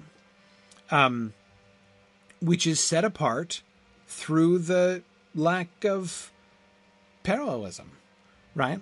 Um, and the gentle fall of the bright year in the woods, and it does make it sound a little bit like. Um, uh, Simon, as you're saying it, it almost reads as a sentence fragment. Yeah, the break from parallelism. I mean, it's it's a syntactic flaw. I mean, it's that's a you know if I were grading a paper, I'd circle it and be like, "Oh yeah, fix this," right? But um, I am. This is not a sentence that sounds like it just got away from Tolkien. This is a very carefully constructed sentence, and so therefore, I'm not going to proceed on the uh, presumption that it's just a mistake. It might be, um, and a mistake that he just missed every time he revised it, but I don't think so. Um, or at least, if it is, that's not interesting to talk about. And uh, if it's not a mistake, it is interesting to talk about. So I'm going to proceed on the assumption that it's interesting to talk about. Um, so, um, anyway, so the um, Matt, you were saying before that it does, it does um, suggest or one of the things that's different about it is that now all of a sudden we're talking about time, right? Like the the items in this thing are not like the other, right? That is, if we just think of the things after seen in the world, the things they'd seen in the world together, colon, there's not a colon, but like uh, elves, stars, trees, and the and the gentle fall of the bright year. There's one of those things which is not like the other, right? Elves, stars, and trees, for instance, are all things that you can see in the world, right? They are all fair things that they have seen in the world together, right? Not only have they both seen them in the world, they've both seen them together, right? They have shared experiences of elves, stars, and trees. And then there's the gentle fall of the bright year in the woods. That also they have seen metaphorically, right? Um, but uh, yeah, that that also they have uh, they have seen, um, but the, but not in the same way, right? It's or rather it's a different kind of thing. But now notice this other thing, right? Notice that. Um, remember how I said that last phrase sounds like it's more parallel with the phrases at the beginning of the sentence, right? Um, there's a kind of um, uh, there's a kind of time dimension to this whole sentence if you think about it, right? Um, they spoke no more of the small news of the Shire far away, that is, the things in the past. Remember, they were briefing Bilbo about what's gone on for the last 17 years back in the Shire, right? So they didn't speak any more of the past, nor of the dark shadows and perils that encompassed them, that is, of the present, right? But of things initially sort of outside of time, right? Things that are not connected to time of the elves, of the stars, of the trees. And then the last thing is the gentle fall of the bright year in the woods. The fourth thing that they have seen is time, the passing of time itself. And from that way, looking towards the future, right? Um, so you've got there's there's this whole sentence has a kind of orientation in time in that way, um, and the sentence that or the phrase that looks towards the future is definitely positioning us in the fall. I mean, it is fall, right? It's October uh, at the time when this is happening, and they're looking out at the steep climbing woods, right outside the outside the doors of Bilbo's room. Um, so, um, so anyway, they what they're seeing is not just the woods in autumn, right? Notice that the woods are pretty far from the primary thing that they're seeing. And the fall. What fall? The autumn? No. The fall of the bright year. Where's the bright year falling? In the woods, right? Um, and I agree, several of you were talking about bright. Um, bright is a really interesting adjective, isn't it? Um, that's actually boy the word bright would be another really good topic for a uh, for a presentation at a regional moot come to think of it um, just do a presentation on the ways in which the adjective bright is used uh, in uh, uh in the Lord of the Rings that would be really cool but anyway um, the year is bright or rather the year has been bright but it's falling gently the year is gently falling in the woods makes us now picture literally leaves falling from trees in the woods. Um, um, so absolutely, very strongly suggestive of autumn. Absolutely, yeah. No, that's that's the thing that's kind of being described, right? But it's also kind of not just talking about the falling leaves, right? Um, it's the fall of the bright year. It's the year that's falling, right? Yeah, exactly. So it's um, again, to- it's totally an autumnal metaphor. Absolutely an autumn metaphor, no question. Um, but that thing, the autumn, the future, the autumn, right? The future-oriented phrase, but that's the part that's not parallel, right? Um,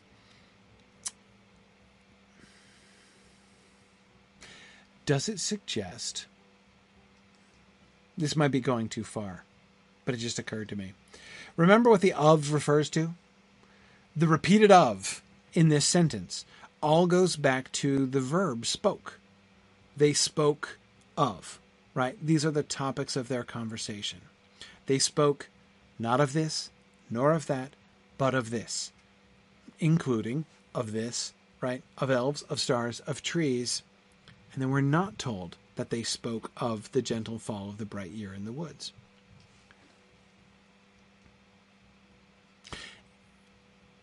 Are they not speaking of it? Are they avoiding that subject? Is that subject the subject of the future? The late October kind of future? Um, that they're, uh, yeah, Simon, I totally agree. We need to diagram this sentence. It would be a good one. Lots of hang, lots of danglies in this sentence, but, um, but yeah, do you see what I mean? Like it's that last phrase should be tied to the main verb. They spoke but it's not tied to the main verb. Right? Again, the parallelism fails, conspicuously fails. I mean, it's pretty darn conspicuous when you have parallel phrases which succeed in being correctly parallel one, two, three, four, five, six times already, right? And on the seventh, uh, it fails of its of its uh, of its parallelism. Um, yeah, yeah. Um,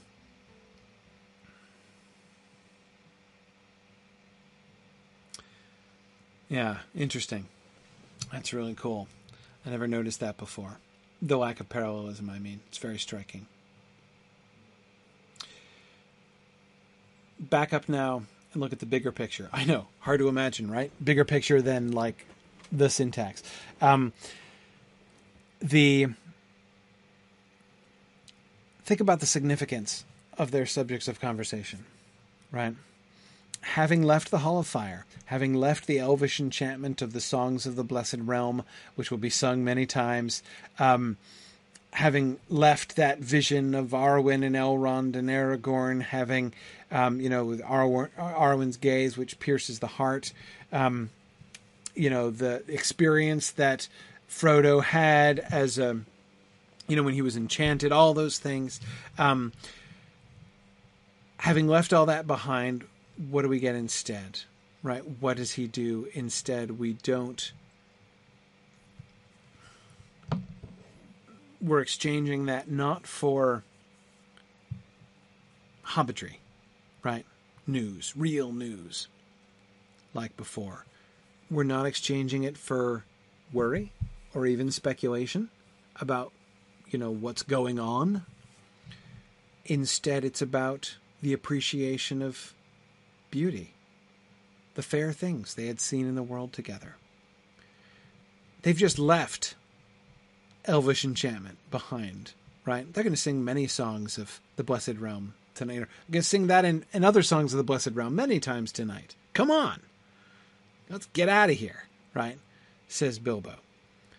So that they can talk about elves together, right? Um, they talk about the elves and of the stars and of trees. Uh, I wonder if, of course, you, will notice another way in which there's a, a, small break in parallelism there is that he doesn't say of the trees, of the elves, of the stars, of the trees. Um, I wonder if he broke that parallelism so it didn't sound like they're talking about the trees of like the trees, capital T, right, of Valinor. Um, yeah, yeah. Um,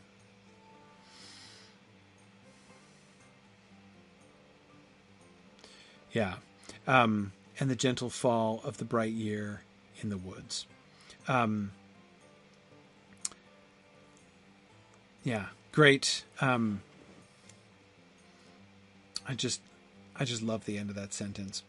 Um, the context of all that autumnal imagery at the end right? Talking about, or if they're actually talking about, or is the idea of the gentle fall of the bright year in the woods just kind of part of their talk or emerging from their talk um, as they, you know, are under the late October uh, uh, woods, steep climbing above them on the slopes. Um, but the gentle fall of the bright year it's not sad, right? It's not tragic. It's not gloomy. It's in the context of the fair things they have seen in the world, right? The gentle fall of the bright year in the woods is beautiful. It is a fair thing. Elves, stars, trees, the gentle fall of the bright year. Um, is the bright year the time of the elves? Kurtzimus asks, which is a great question. Um, yeah, yeah. Um, uh, quite possibly. Quite possibly. Um, yeah.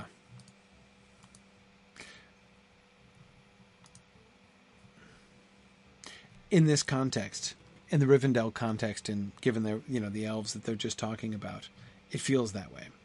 Um, okay. Well, let's um, let's keep going because this is our last slide. At last there came a knock on the door. Begging your pardon, said Sam, putting in his head, but I was just wondering if you would be wanting anything. And begging yours, Sam Gamgee, replied Bilbo. I guess you mean that it is time your master went to bed. Well, sir, there is a council early tomorrow, I hear, and he only got up today for the first time. Quite right, Sam, laughed Bilbo. You can trot off and tell Gandalf that he has gone to bed. Good night, Frodo. Bless me, but it has been good to see you again. There are no folk like hobbits, after all, for a real good talk. I am getting very old, and I began to wonder if I should live to see your chapters of our story. Good night. I'll take a walk, I think, and look at the stars of Elbereth in the garden. Sleep well. Okay. Um, yeah, Kurtzimus, see how well Bilbo reads between the lines here, right?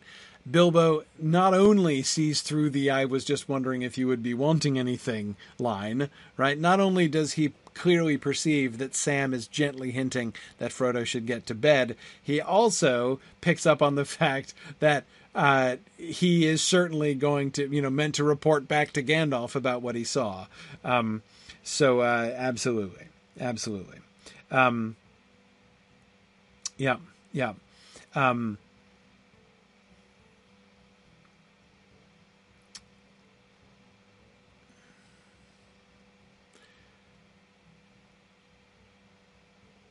I like, by the way, Bilbo's use of his full name. And begging yours, Sam Gamgee, I guess you mean that it is time your master went to bed. Um, I take the use of his first and last name to be a teasingly scolding tone, right? Um, kind of like when you call your kids with their middle names, right? Um, and begging yours, Sam Gamgee. I guess you mean that it is time your master went to bed, said Bilbo, uh, you know, with a, a gentle and teasing rebuke um, for Sam's slight and not very serious uh, bit of uh, indirection, right? Of, uh, of, um, not deception, that's a little too strong for it, right? But, um, uh, now you're right, Lincoln. Not quite his full name. He doesn't call him Samwise Gamgee, right? He would have been in even more trouble then.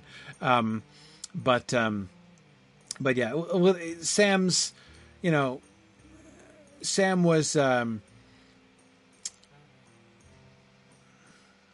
being diplomatic and polite, right? And uh, uh, and and Bilbo is again, I clearly teasingly calling him on it. Um, Bilbo laughs, uh, clearly affectionately, right at uh, both at Sam's solicitousness for Frodo, right? Um, Sam's very practical reminder that he only just got up today for the first time, and there's a council early tomorrow, right? So he really needs to rest now, right? Uh, you know, for lots of reasons. Um, yeah, yeah. Um, yeah. Um, and Karita, you're right that Bilbo is. He takes his lighthearted tone and begins to say some fairly, not grim, but fairly serious things, right? Um, Good night, Frodo. Bless me, but it has been good to see you again. There are no folk like hobbits after all for a real good talk. I am getting very old, and I began to wonder if I should live to see your chapters of our story. Um, I didn't know if I was going to die of old age before you got here, right? Now, on the one hand, that's also kind of a teasing thing to say, right? Took like took you long enough, Frodo. Um, but you know, he's um, even notice the way that he he makes it less personal, less emotional, right? He doesn't say, "I begin to wonder if I if I would ever see you again before my death," right? He doesn't say anything like that. Just if I should live to see your chapters of our story. Um, uh, he's written. He's not only like lived his life and had his adventure. He's written his chapters of their story. Um, yeah, yeah. Um, and yes, Kurtzimus, I agree. The significance of the our story is really interesting, right? He he had hoped to live long enough to see the chapters of their story together. Notice one of the implications of that, right? it's not just that he wants to, he had wanted to see Frodo again. It is that, but it's more than that. He wanted to see Frodo's um, chapters of their combined story written. In other words, finished and done, and hopefully happily done like his. Right? He wants Frodo to come back again, and for them to write his chapters of their collective story, so that then they can both retire together, right? Um, yeah, yeah. Um, and he wants to see how it ends, Toromorthan. Absolutely, absolutely. Um, I'll take a walk, I think, and look at the stars of Elbereth in the garden. And I think Simon, I think it was you who was um, uh, talking about the clear parallels here right? Um, the think about the Elbereth thread which has run through this chapter, right? Especially the latter parts of this chapter. Bilbo's song, right? Um, and Elbereth's role. Remember, she's the only other named person besides, eh, well, Elwing is, but the only named person in Valinor, right? Um, everyone else is vague except for except for Elbereth. Um, so we got Elbereth uh, uh, um, you know, setting up Eärendil's boat. And then we got, of course, the the Elbereth song, right, which Bilbo draws further attention to. And then they've just been talking about stars, and now he's going to go out and look at the stars of Elbereth in the garden, right? Um, Bilbo's little walk in the garden under the stars by himself there at the end, it's like his own little hobbity hymn to Elbereth right? Um, he's not going to sing a song of the Blessed Realm, right? That's not how he does it. Um, but yet there's still what seems to sound almost like a purposeful communing with Elbereth um, by Bilbo there. Um, yeah. Oh, that's an interesting comment, Arden Crayon. Arden Crayon says Bilbo has exchanged the hard immortality of the ring for the soft immortality of a shared story. That's really cool. I like that. Um, the other thing I'd say, Art Crayon, is again, I'm thinking about the parallel we were making between Bilbo and Eärendil in this chapter, right? Eärendil earns hard immortality too, and Bilbo's soft immortality of the shared story is uh, well much softer than the kind of uh, than the kind of immortality that Eärendil earns, right? Uh, and with a much smaller price tag. Yeah. Yeah. Valori, that I think is a really good comment. Uh, so worship doesn't seem to come naturally to hobbits. They seem even a little embarrassed to talk about it directly. Yeah. Um, yeah. Yeah, I, I agree. Reverence, that kind of reverence is not a thing that the hobbits do normally. This, you know, I'll take a walk, I think, and look at the stars of Elbereth in the garden. If you think about it, that's can you think of many other sentences uttered by hobbits in The Lord of the Rings which comes closer to devotion? Like religious devotion or worship? I mean, it's unusual. Um, there are other people. I mean, again, we've had the the the, the Elvish hymn to Elbereth, both what Gildor was singing and what we heard in the uh, in the hall, especially once we uh, worked our way through the translation. It's um, it's um, you know that's openly worshipful, right? Of Elbereth. Um, yeah, uh, says. Uh, uh, other than e bombs. Yeah, true. But even there, that's not exactly dev- devotional. I mean, when when when Frodo invokes Elbereth and Luthien the Fair at the ford, there is a kind of um, kind of devotional element to that, to the invocation, right? Um, but even that isn't exactly. It's one thing to kind of ally yourself, right? To say I mean, it's important what he did, right? He's sort of taking a stand, and he's like, "I'm here. I'm on the side of El. I'm I'm on Elbereth and Luthien's side, right? This bank of the river is Elbereth and Luthien's bank of the river, and I'm over here, and you're over there. Um, and that's important and everything, but it's still it's not devotional, right? It's still not that. It's not like he's having a moment with Elbereth, and it kind of sounds like Bilbo is meaning to have a moment with Elbereth here in the garden. Um, yeah, yeah. Um, good. For Thoughtless, I agree. We will see the same kind of discomfort um, uh, at the window to the west. Yeah, when the soldiers of Gondor are all showing their devotion, right? Um, having a moment of, of explicit worship. And the hobbits are kind of uncomfortable and not sure what to do. Yeah, yeah, good. Um, let's see. What else was I going to say? Something else I was going to say. Oh yeah, just thinking of the hobbitry again with Sam. You can trot off. The trot off line is another last teasing of uh, of Sam, right? Treating him as a messenger to tease him for having been, well, you know, having made himself a messenger, right? Gandalf's proxy here in the room. You can trot off and tell Gandalf that he has gone to bed. Um, yes, I see through you, and I'm gently teasing you for that. Yeah, yeah, um, yeah. Trot trot off in your wooden shoes, Mike. Exactly. Um, yep. Yeah, good. Yeah, Forthalis says that he thinks uh, Bilbo still thinks of Sam as a small child. Yeah, possibly so. And nothing could be likelier, right?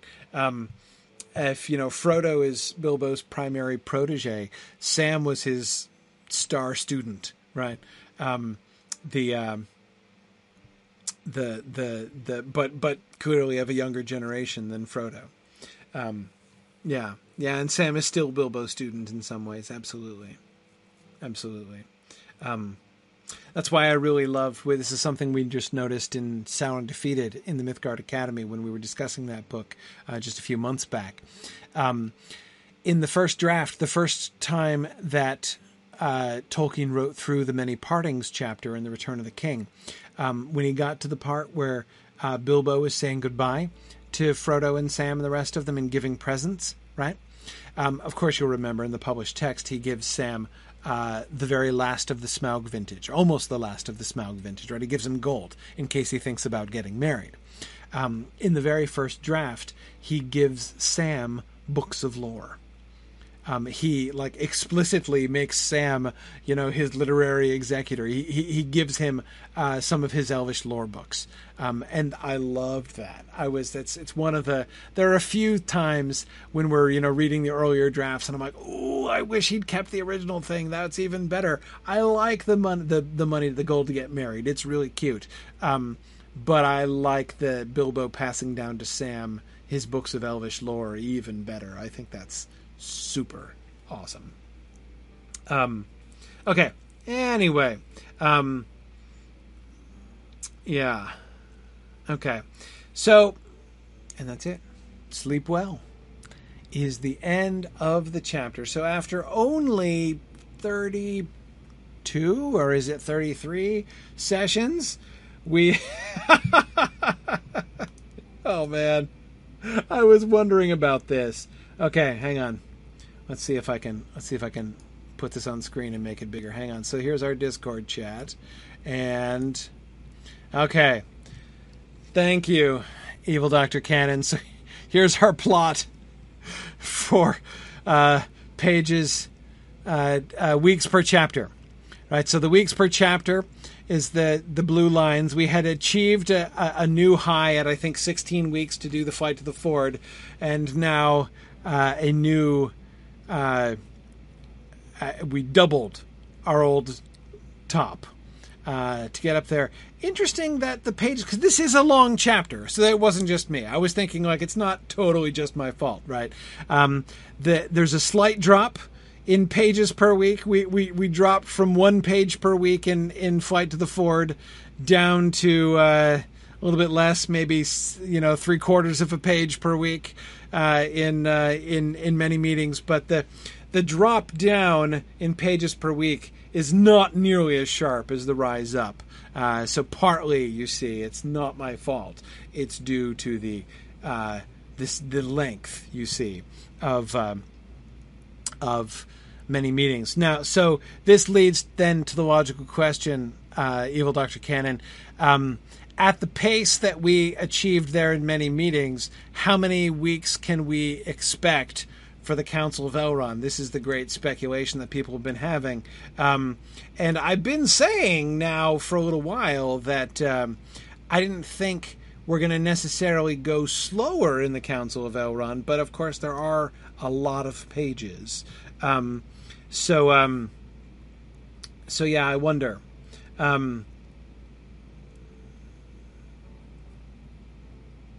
It's 32 pages versus 20. Yeah, so at least at least 50% more. So the over under's got to be somewhere around 45 to 50 sessions for the Council of Elrond. Yeah. Okay, Fourth Dauntless is putting his money on 42 weeks. Okay. See, well, exactly. Arden Crayon, there's it, uh, the Council of Elrond is much more prosy, and that's why I've been kind of thinking all along um, we will likely. Uh, I think. Okay, so my prediction is the red line is gonna is gonna go up. I think in the Council of Elrond, but it is going to be longer, of course, because it's significant. It is by a good bit the longest chapter in the Lord of the Rings. So, um, yep, yep. I think it's going to be you think we'll be finished before the snow melts? Where? I mean, maybe in the Arctic Circle, but uh, 50, I mean, even 45 weeks is the better part of a year. I mean, the question isn't really are we likely to finish before the snow of this year melts, but are we going to finish before the snow of next year flies? Is really the question, I think. Um, yes, in northern Canada. Yeah, yeah, I think. Um, yeah, yeah, okay. Um, anyway. All right. So Frodo definitely needs to rest up before we get to the Council of Elrond because we got plenty to do before that. All right. Thank you everybody for joining me tonight. Now I'm gonna we're gonna continue. We're gonna do our field trip now, um, but this concludes our uh, text discussion as we have triumphantly concluded chapter one of book two. And thanks, I, I have been thinking about that graph, evil Doctor Cannon. So thank you for updating that. Um, and um, great. So uh, let's uh, let's uh, going through. So I'm going to say goodbye to the folks on Twitter who have been looking at me at a weird angle tonight as I'm looking at my totally different hardware setup. I'll try to see if I can improve that moving forward. Not quite sure how that's going to work, but anyway, okay. Uh, so feel free to join us twitch.tv slash signumu. Okay, and we are going Good to. evening. Good evening, Valori. And let's first just check and make sure everybody can hear Valori on through the Twitch feed there. And I'm going to expand this. And there we go. All right, all right. Okay. Excellent. Very Alright. good. Okay, got the confirmation on Twitch and Discord. Excellent. Oh man. Hang on, except now my uh my my game here seems to be frozen. That's not so good. Oh no.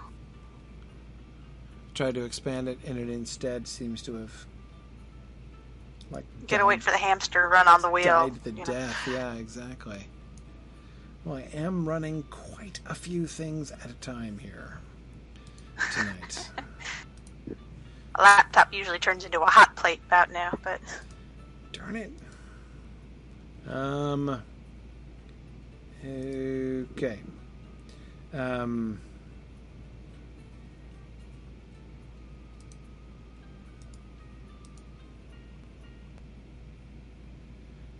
Oh, wait. Something just happened. Hmm. I don't know what just happened. Oh dear. Um. Well, that's a little awkward.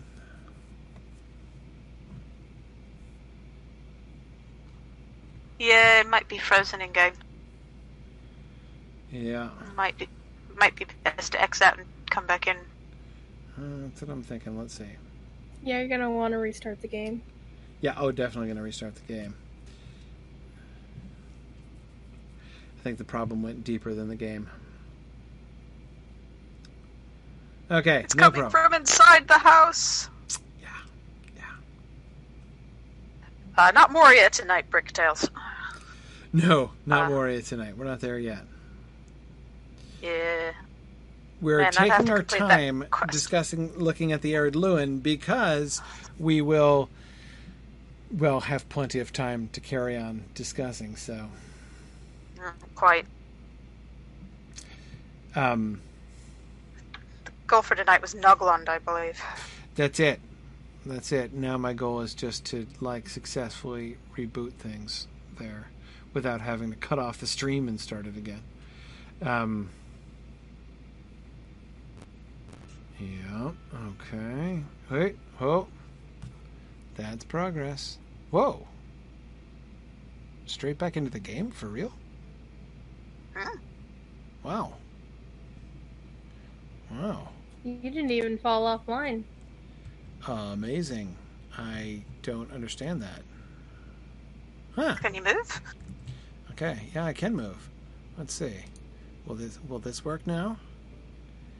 That's the problem. Okay, it's confusing it. Let me do a different thing then. Except it's already confused it. Now that I've ascertained what is confusing it, That- there he is. There you go. You're confusing the polarity box. yeah, I'm definitely Reverse confusing the it. polarity. Yeah. Yeah, that's right. I just have to reverse the polarity and then it'll be fine, right? That's how you fix things. Wibbly wobbly webby debby. Yeah. Okay. Um, so, by the way, uh, you, you got um, Druid's Fire. I think you were noticing that the uh, uh, my the the frame of my like the frame is kind of weird on my picture, right? How like I'm like super narrow here. Um, yeah, I didn't notice it, but I am noticing it now that you mentioned. the reason that that happened uh, is because I'm using a different webcam, and so Uh-huh. like it's in order to get it to, and it's like further away, so therefore like my green screen is like only like it kind of projects back to so like in order to not get the door on the other side of my green screen and everything else i had to kind of compress it in and it just looks stranger because the other one was just closer to me and of a, at, a, at a different angle Having Um, recently rearranged my desk in my webcam, I know exactly what you're talking about. Yeah, yeah. So I'm trying to, and of course the uh, the the little Signum Eagle that I've put above my head, my logo there, makes it look even uh, even more uh, vertical. you know, this this whole vertical effect I'm getting here. Uh, but anyhow, okay, all right. It looks like you've got a halo. Yeah, well, that's what I like about it, right? You know, my old banner, which is still hanging behind my green screen, um, and which I still show in some of my other broadcasts. Um, yeah, it kind of framed my. I was totally accidental, right? I just had it on a banner behind on the wall behind me uh, to have the Signum logo decorating the wall behind me, and yeah, it kind of frames the my head exactly like a like a like a halo on a medieval painting. So. I I, uh, I uh, I would recreate that effect here. Okay, and boom, I'm back again, or still. Okay, now this time I'm going to do something different. I'm just going to Stretch it out this way. Okay, there we go. That'll do. Okay. And now I think we can go. Maybe. Yeah, you're not back in game because Valoria's Yeah. dancing. And Valoria's Stalling dancing? for time. Weird. this is very odd because It's very odd because I can see, and I can move dancing. around, but I can't move forward and backwards. So hang on. Are let you me- in the correct server? Or- Yeah. Oh yeah. No, I'm seeing you there. You're No, just- I'm seeing my own character. yeah. You're, Okay. you're just not. Okay, hang on. Let me just exit and come back in again. Oh yeah, I can't see what you see, so it doesn't really help. Um, and jeté. I think There you're go. still stuck in your own.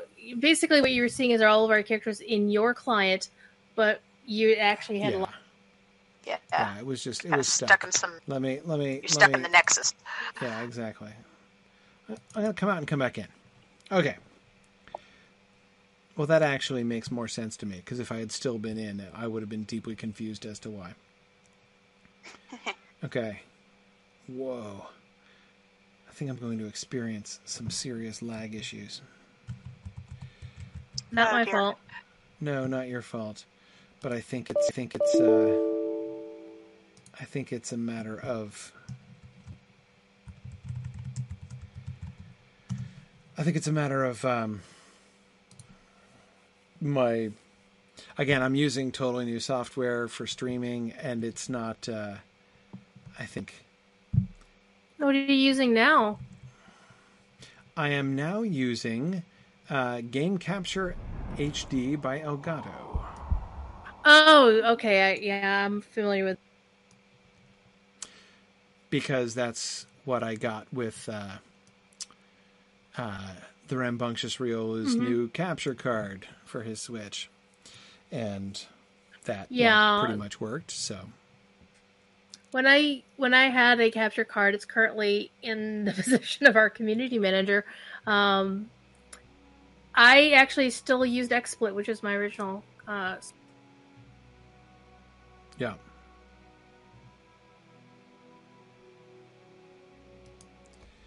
okay, all right, okay. Yeah, and Katrina says the lag has been has been kind of bad lately. I think this, I think it's uh, yeah. We'll Yep. see. Hey, you Okay, phased in.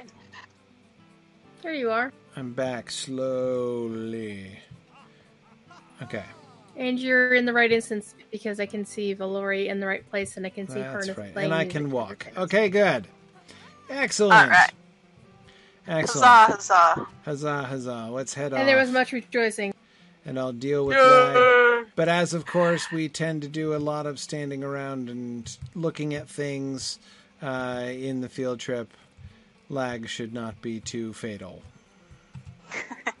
They are going to be patching later this week, so hopefully they'll fix them. Yeah, it might. I I think that it's mostly not. It's not even my internet, which is actually fine. It's been improved. I'm. It's my. Uh, I think it's my system, which is running a whole bunch of new software and groaning under the uh, strain. I think. So are we going to Celondim and riding up then? Or Thorin's Hall this time? That is an excellent question. Let's um let's go to Celondim again. Okay. At, at risk of crossing countryside, a lot of countryside with lag. Whenever you have lag, I get lost. Yeah. but we'll see. yes, okay. I'm Um, going to cheat because my home is set to Thorin's Hall. Haha. We can certainly meet you there. No problems. Indeed, we shall. Okie dokie. Okay, so we of course have. Oh man, this is awful. Actually, well, I'll labor through this week, and then I'll I'll try to see. Hopefully next week, I, c- things can be better. Okay. What can I um, do for you? You can take me to Celondim.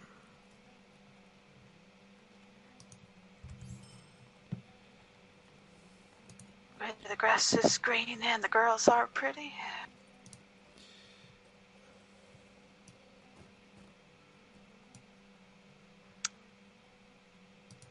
Okay. So, Okay, so anyway, we got a review because it's been three weeks at least since we last did our like normal field trips over here in Ered Luin. Mm-hmm. absolutely. So let's try to remember where we were. I mean, not geographically. Remember geographically. I'm thinking thematically where we were. Thematically, I think we were looking at uh, uh, what you call uh, Sarnur and noticing that there were a lot of uh, Dourhand architecture. And we had just gotten And up. The, the last, yes, and then the last thing we did after that was the um, the the treasure hunting fields, right? Yes. Well, um, also the area outside of Sarnur, the part that the Yes. goblins and Dourhands had taken over. Yes. And noticing. Yes, exactly. And we noticed a lot of so Sarnur obviously was one of the the places with the most yeah I almost just like ran off the cliff over there. Remind me not to ride Yeah. try to ride my war steed tonight. That could be absolutely disastrous. No. Can I make this really wide bridge? Let's see. Can we do it? I think this is one of my only bridges for the evening, so as long as I can get over this one, I should be comparatively Yeah. safe across the rest of the terrain here. Okay, so Comparatively. so we're noticing a lot of uh, a, a lot of uh, long beardish. Wasn't it long beardish? L- long beardy. Long beardy. Long beardy, yes. A, a lot of long beardy architecture, and um, uh, no, it was dower handy and long beardish, right? Long beardish. Not long beardian. I don't think it was beardian, because I think I found ish more comical since I was going with dower handy almost entirely for the comic value. Okay. Um, though Valamoinen thoracic is pretty good actually. Uh, that's that's really the, the the thoracic period as the period of Thorin and company is kind of fun, really. That's way funnier than Longbeardish, actually. We'd have to name an area Thoracic Park. Yeah, exactly. Exactly. Well, like you know, Thorin's Gate is basically Thoracic yes, Park, right? that's Thoracic Park. Well, the courtyard is. yeah, yeah. That is excellent. That's very, very good. Okay, so anyway, um, the all right. So the what what we wanted to see is so that the next little town over, uh, we were going to see what's there. Hey, What so conference game. I think it's a it's a little fishing village almost. Right, right. Hey, so while I'm riding over laboriously with my lag, um, what um, any thoughts from you guys on Minas Morgul yet? I've, needless to say, not been to Minas Morgul yet, uh, as Wigan is still only level 100. Um, but uh, reactions to Minas Morgul? Yeah, I'd, I'd like to hear your. I haven't I haven't had a chance to look at it Yeah, yet either. I haven't yet. So here's well, let me tell let me say one of my questions. Well, not exactly questions. Um, one is sort of ponderings about Minas Morgul, and that is Oh, yeah. thinking about Shelob in particular. Um, because one of the very first things that I remember thinking when I was in Angmar for the first time, and we fought that truly ginormous spider. What was it? The Yeah. Bogbereth, right? Yeah, Bogbereth. Yeah, bog breath. I, I was I was screaming a lot if I recall. Yes, the first time I met Bogbereth, you know, who is like the size of the Brontosaurus, right? And, uh, you know, and then we're supposed to mount her head on the wall when her head was clearly larger than any house I owned. Um, uh, Close scale. yeah, okay. I know. Yeah. uh, but but anyway, um, so I remember thinking during my the first time I ever fought Bogbereth, I was thinking to myself, okay, what are they going to do when they get to Shelob? Like Shelob has to seem worse than this, right? Shelob has Yeah. to be the most terrifying spider in the whole game, right? It'd be like the Watcher in the water at that point. Right, exactly. So like my and and often there's a strong correlation between physical size and like you know sort of grandeur or like um you know uh like wonder like the inspiration of awe right um in the game i mean specifically like the game cor- tends to correlate physical size with like and this is like the greatest of all the things it's one of the reasons why so many of the even of the landscape items um are um are often so much larger than they're described in the game, or so much larger than would actually be practical, um, uh, or necessary, or anything like that. Um, but um, so th- that's a general correlation, but it's not like it's a rule that they're stuck to, right?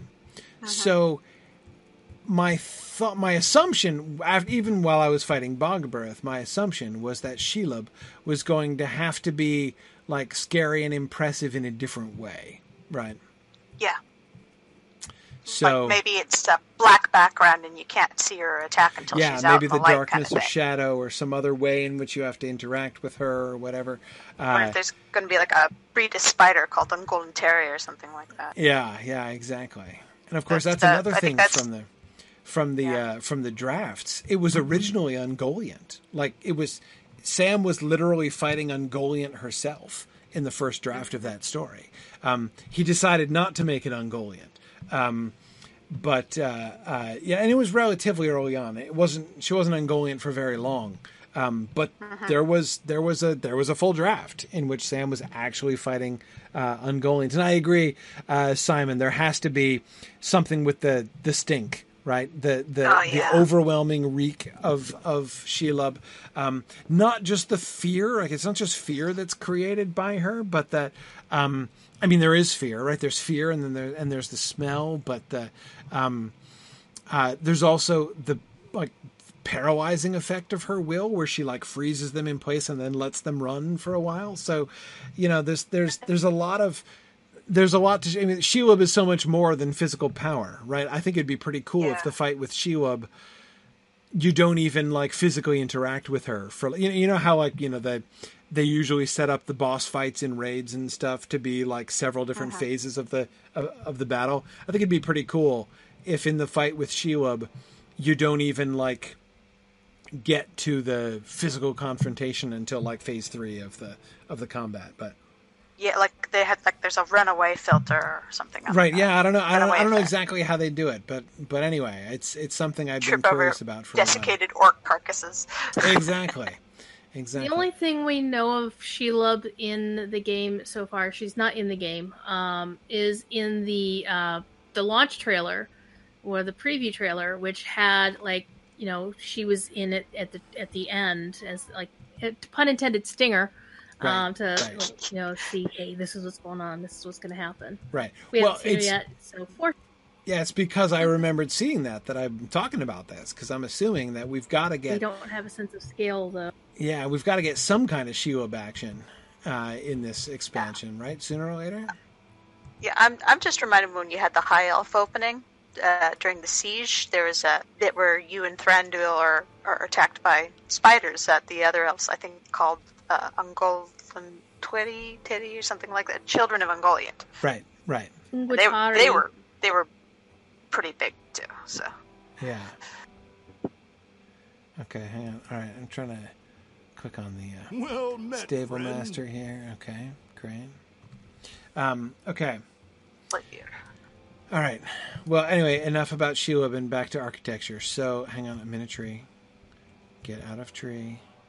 Uh, okay, there we go. So, obviously, we could see from a distance that this was mostly from the Thoracic period. I'm totally using that from now on. I can't resist it. Um, uh, so, thank you. Thank you for that. Who was it who said that again? Because that was so brilliant. Valamoinen. Yeah, thank you, Valamoinen. Yeah. Right. Um, so you could tell that this was from the Thoracic period from the beginning, from afar. The question is is it so much of the stuff from the Thoracic period we see them choosing sites? Now, look over here. Okay, so this stone over here on the side looks different. And yeah. like and supporting this brazier is this is this a remnant of an older thing or is it just different stone because stylistically it doesn't look that different the coloring is different it's not like the same kind of polished marble the sort of the the, the sort of sandy colored polished marble that we get in other places and the red upright columns that we're getting here Yeah. The red jasper columns. but I don't Uh, see any markings on this lowest level. But see if of course it's the lowest level. Look all the way around. Like the it's like the foundations of most of it, not over here, right? This tower over here is um, you know, the newer thoracic marble all the way down to the bottom. But everywhere else we get this lower layer and you know what? That the knotwork in the horizontal line along the bottom of that older wall Uh-huh. looks doesn't that look the same as what we got on the steps leading up to Sarnur? Oh I- yeah. It's I got think the it's the jaggedy, pointy kind of looking. Yeah, yeah. They, they like their iron, spiky looking things. Yeah, okay. So I'm going to then I'm going to go with the theory and see look at the difference between the steps there and those steps that we got in Sarnur, right? Oh yeah. So yeah. I'm going to assume that this is a this is a thoracic. These are thoracic stairs and a doorway, you know, and uh, yeah, and and down around the bottom there. So that lower level, that kind of greenish brown layer of older stone, Mhm. is the remnant, the last remnant of the Dower Handy construction. So this was a Dower Handy site. So once again, what we're seeing, or what I what I what I think we're being shown, is that um, the the the the Longbeards came and they built like everywhere the Dourhands do. I mean, I don't think we've seen a single place that had only Dower Handy architecture, right? Where it's just a ruin of where the Dourhands were. The Longbeards have come and taken over like every single site, and that's gotta yeah. be annoying. If you're a No, they Dower got a Hand, chip right? on their shoulders. yeah, Yeah. yeah, exactly. I mean, it's um, it's now some of this could be pragmatic in in one sense, right? I mean, pragmatic doubly in in two different ways. One, in the sense of well, like why lay whole new foundations for whole new buildings when there are already sound foundations that you can build on, right? Yeah, Um, they're flipping. They're flipping it. they're they're flipping it exactly, exactly. They're taking the old Dourhand property and flipping it. Um, but the other reason that it that the other reason of practicality is that whatever motivated the Dourhands to want to build in these particular places is also attractive to the Longbeards, right?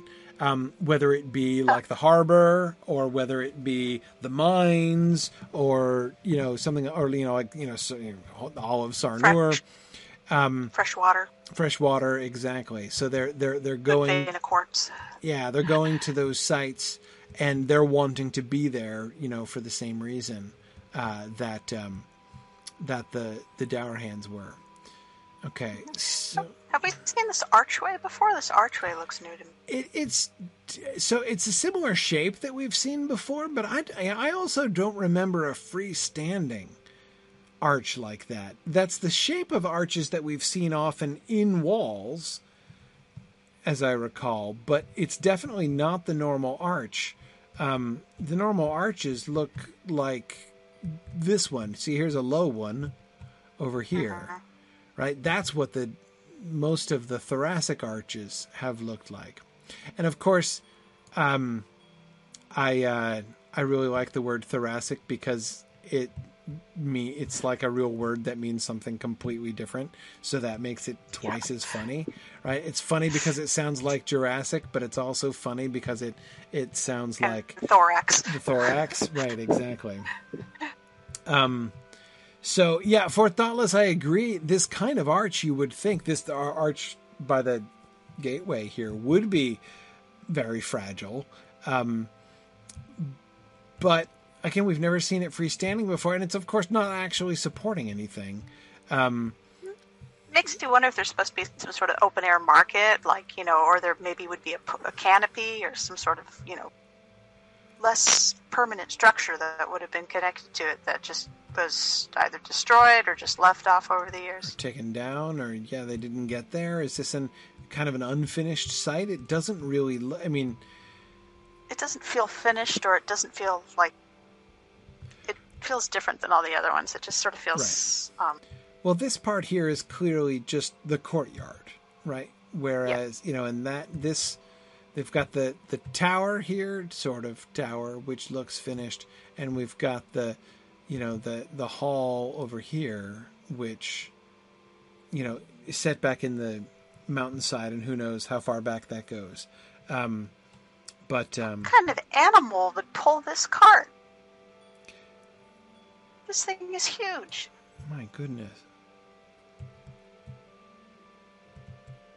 It's got the knotwork on the collar. It's but a really big goat. a really big goat. the Obergoat. Yeah. Um, oh, Bricktails exactly. So Bricktails was comparing the um, the building of the Longbeard sites on top of Jura- uh, uh, of the Dourhand sites as uh, like the way in which modern roads follow the same paths as, as old Roman roads so often. Oh yeah. Yeah, yeah, for for both of those same reasons. Um, okay, let's see. Uh, Bricktails is also asking what's the engraving on the side of the doorway.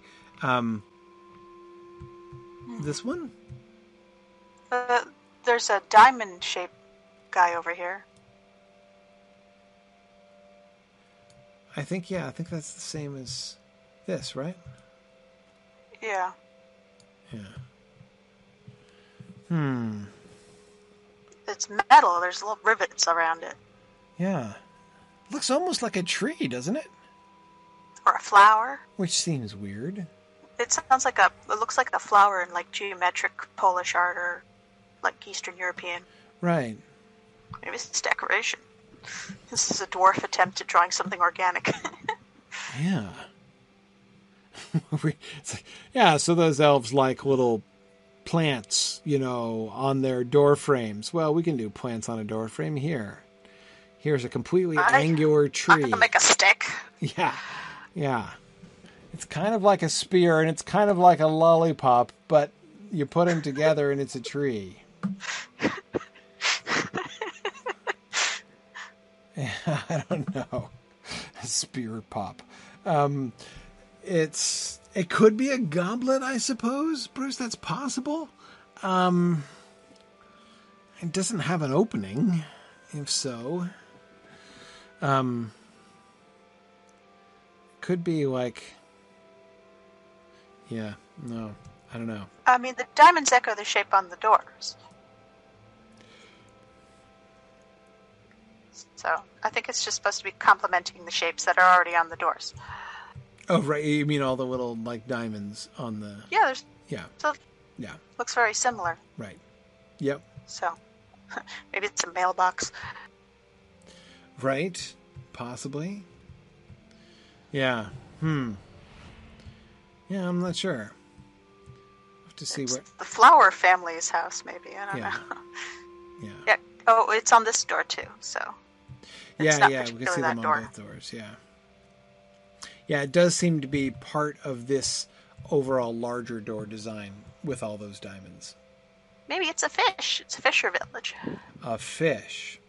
Well, it looks almost as much like a fish as it does a tree. So, uh, okay, let's get. I think we've we got we one got other. a lot of those here. I, th- I think we've got one more building before we get to Thorin's Gate, don't we? And there's a snowman around here somewhere. A snowman. Snowman. I think it's up on one of these side cliffs here. It's a while. It was part of one of the anniversary quest. Oh, like somebody just made a random snowman on the on the. No, it's it's been here. Okay. It's always it was it's just a little little fun Easter egg to find. Question is who made it? Not sure I would. Well, maybe if we saw it, we could speculate. Hmm. We should be able to make a, a reasonable guess at the provenance of snowmen. I don't know. How, there's only so much you can do with pareidolia, and then it's just speculation. Okay, let's see. So our road, well, I was going to say our road is sort of petering out. No, it's not. You can still see it as sharp lines. It's just got snow on it, so that's fine. We have sort of a mm-hmm. track worn down the middle. Whoa, help, can't see anything because of trees. Oops, running into the river because of lag. Making the mistake of trying to adjust my vertical with the mouse, which lag is making awful. Okay, Oh no! no problem. I'll see if I can find the snowman for next time at the very least. Okay, yeah, well, we'll be back up in this area.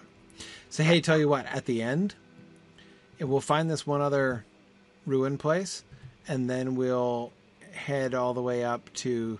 We'll end at Thorin's Gate so that we can start at Thorin's Gate next time. Sweet. There's a house up on the hills. Yes, There is? I'm at it. Where? Yes, there is. Where is it? Can I see it? Uh, one seventeen point five south, one hundred point one. I'm headed there now. I see it. Okay, so it's north and east of where we are? Mhm. Okay. All right, well, if there's a house.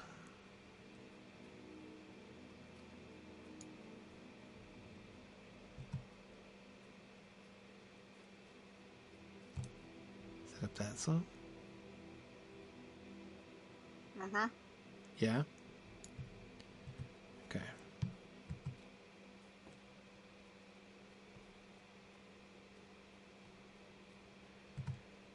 Wow, this has been here a while.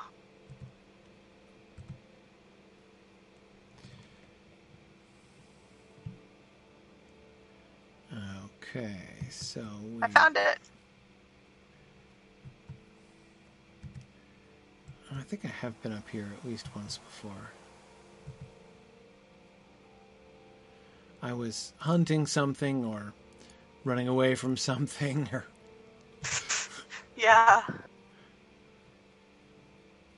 At least we have a candidate now for who built the snowman. true. If someone still lives here. Let's see.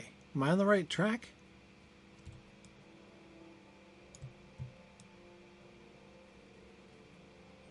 What's your heading?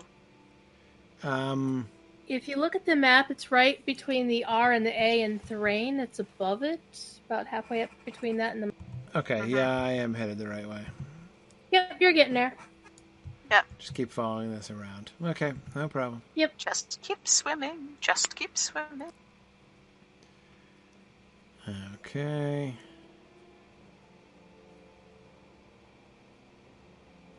Let's see. Oh, Yeah, oh, if you oh, follow it's with me, not- you'll see my arrow, uh, and yeah, you'll see oh, where I'm getting is. there.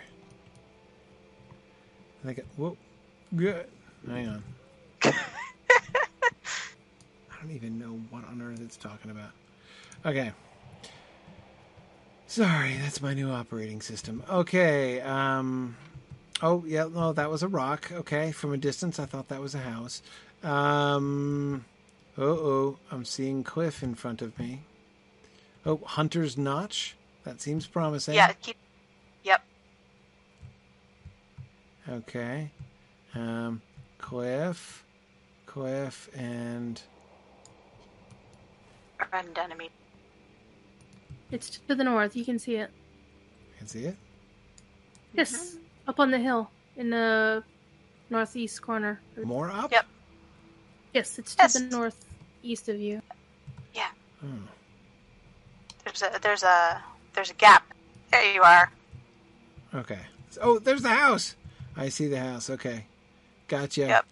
Ooh, it's a stone house. I wasn't expecting that. It's a it is, and it's got some stuff on there I haven't seen before. Okay, well, Yeah. this is going to be a You're gonna like this. richly rewarding little excursion here through the snowy woods, which are very attractive anyway, by the way. I think the snowy woods are very nice. Yeah. Now that I So, saw of that course, house from a I'm- distance, I'm less confident that I did ever find it before. Maybe I did. I guess I must have done. other quests that bring you up here? I honestly don't recall, but I have the song "Over the River and Through the Woods" in my head right now. Oh, I, I have uh, a house upon the hill from the uh, Secret Garden Uh-huh. musical in my head. As Oh. I'm going out here. I have the three caballeros stuck in my head. Okay, that's just not as relevant. Okay. No. Wow, this almost looks like an old ruined chapel or something. I know it's not a chapel, but like it, it kind of looks like. that. Yeah.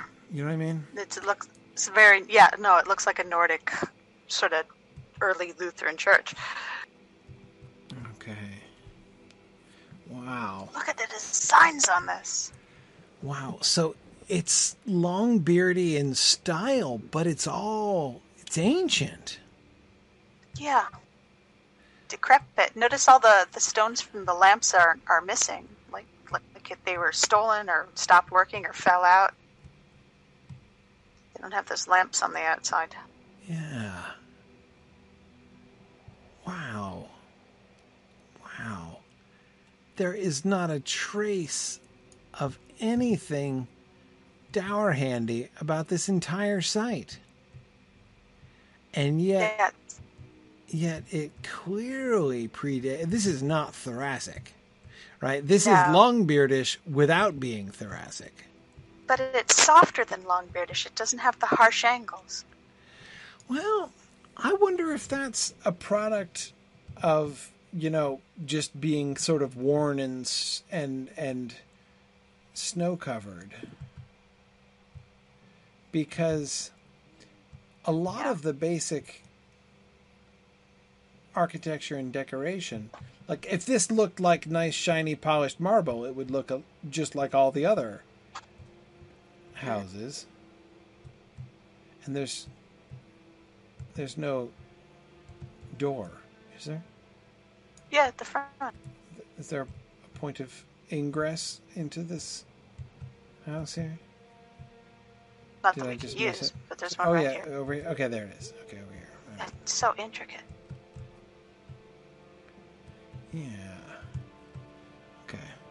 And we see no kind of um right, no nothing pictorial. Nope. The fact that it doesn't look like the Dourhand stuff we've seen indicates that its function is different. Yeah. Like this is an actual residence instead of a stronghold or a strategic point.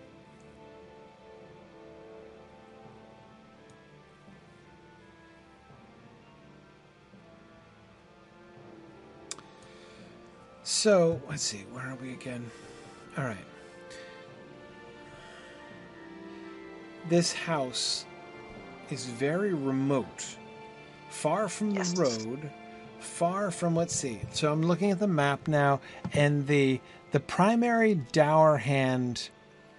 So Sarnur is the Uh, the largest Dourhand settlement that we've seen. yes. Uh, there was other Dourhand stuff up here in the north, like up in the north of Haudh Lin Yeah. and in the lowlands, and then around Gondamon. Gondamon was not dower handy; it was Elvish, and then hundred percent uh, uh, thoracic on top of that down at Heladul. So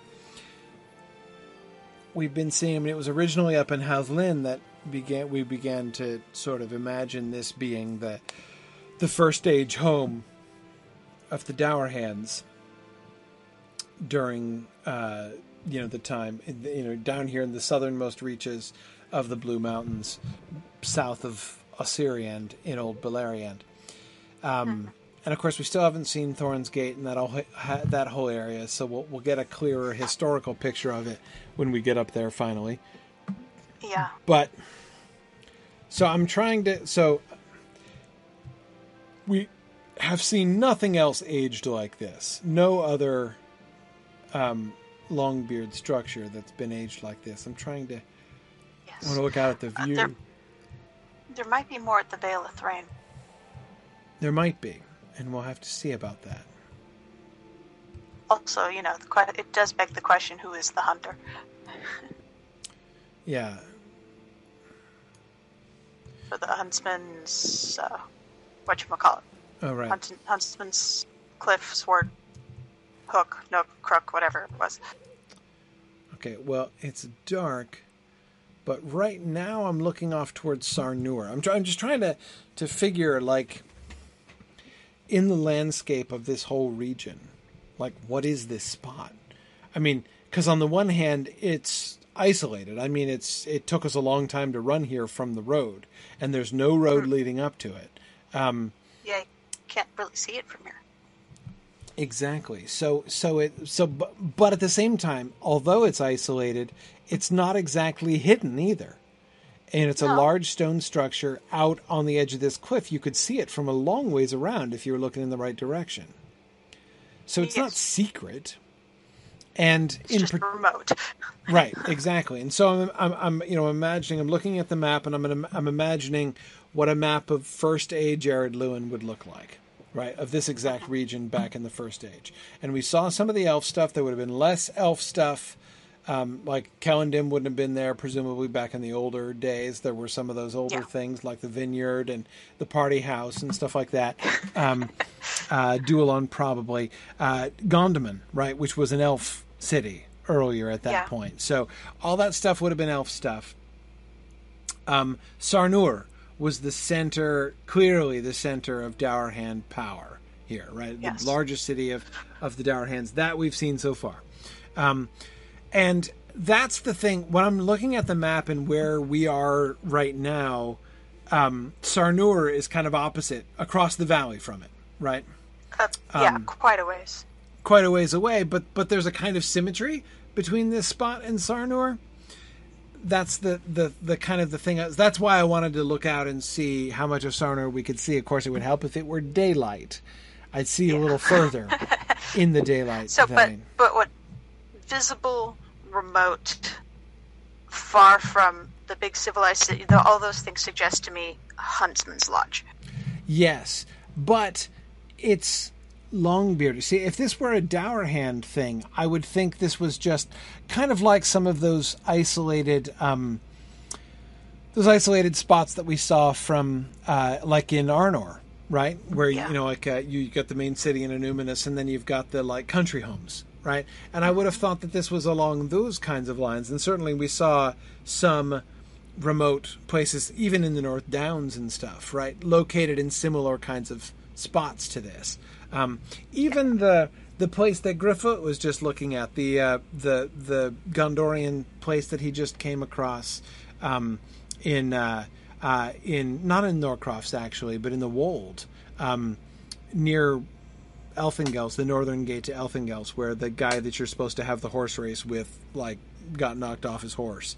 Um, Yeah, yeah. anyway, uh, that is to say, a remote Gondorian home, which was like a, a grand home, but off in the wilderness, you know, uh, off in like the, you know, um, uh, a country manor. yeah. Um, well I- put. I could see this as a country manor, as that kind of a thing, like you know, where where like the you know highly introverted Dourhand family lives, not wanting to live anywhere near Sarnur. Except that's not this, right? Because this It's is where they. It's not where they Dower. summer. well, right. Except it's not dower handy. so no Dourhands Yeah. summered here, right? I mean, there's Okay, there's True, but we're not thinking like a dwarf. What's behind us on all sides? mountains, Mountains. but And if we look at our, if we look at the map and look at the mountains, and mountains and where they're going, where is that leading us? Um. Uh, hang on a second. Sorry. Okay. My computer was giving me issues again. Sorry. carrying on giving me issues. What is wrong with you? Fool thing. Um, okay. Crying out loud. Okay, there we go. Sorry. Sorry, apologies. Um, looking back at the mountains. Okay. So it backs up against the mountains, sure. Mhm. Um, but it doesn't. It's still detached. Unless it's got a lower level that's connected. Well, that's certainly true. Can't argue with that. But still, my point is this is Longbeardy, and it's old. So Yes. if we imagine that this was a first or second age Longbeard construction, mm-hmm. we have never seen any evidence of anything like that here Yeah. or anywhere around here. This is the old. This is the only non-thoracic longbeard construction we've seen anywhere in the Ered Luin yet, that I recall. So, in fact, you could even say this is the first time that there has been any evidence of any longbeard presence in this region back in the first age. That's very true. And notice there's been no improvements made on it, Dourhand or thoracic or otherwise. Yeah, this seems to have just been abandoned. I wish we could get in and see what the inside, like how abandoned the inside looks, um, Yeah. and what we can see from like you know furniture and other internal constructions. But, um, uh, but anyway, um,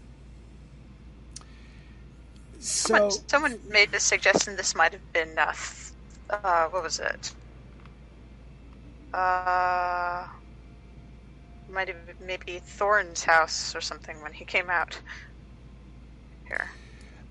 Maybe, but see again, it just it looks older than anything that we see, right? So Yeah. Dallas is pointing out that the knotwork around the top of the building looks kind of dour handy. I agree. It's like those knots we were looking at on the steps. It's it's that is that is true, but there are several elements that I think. Okay, so like first of all, the primary things that have marked the old dour handy constructions have been th- like the stained glass type thing, right? Um, uh, the much more intricate details, even things like flowers and stuff. I mean, like much more, almost like elvish work. Not quite like elvish work, but almost like elvish work. Uh, Um, you don't say that to their face anyway. Right, right. Um, yeah, and the whole thing really has the shape of a of a of a a long beard Yeah. house. It's just missing those those spires. It doesn't have the usual spires we see on everything. Yeah, Either no, the, it doesn't. the big brass one, or the jasper, or the glowstone. It doesn't have any of that. Okay. So my theory is, especially since we've been instructed to associate this place with hunting in some way ah. or other, right? Maybe this is an old outpost like so the Longbeards did not live here back in the first age, but they visited, right? They traveled through here and might have you know, there might have been some, you know, like a a Longbeard family that used to come and hunt here sometimes, and so they built this house. Um, and they built it far away from the. da- I mean, this is not like on the doorstep of Sarnur, right? I mean, it's far It's away. not like from, Thrasi's Lodge where it's on the road. Exactly. It's not like Thrasi's Lodge.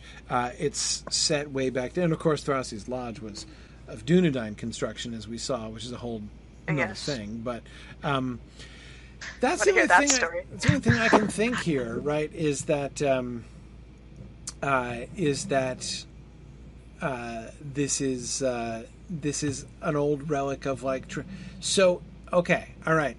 Theory then. Theory. That then leads to a deeper theory. So, what if, therefore, this was, it was, there was a, there were a family of Longbeards who used to come to this area to hunt and had built this house, right? So this was the only outpost of the Longbeards, the only place where any of the Longbeards would come and stay uh, when they were traveling through this region.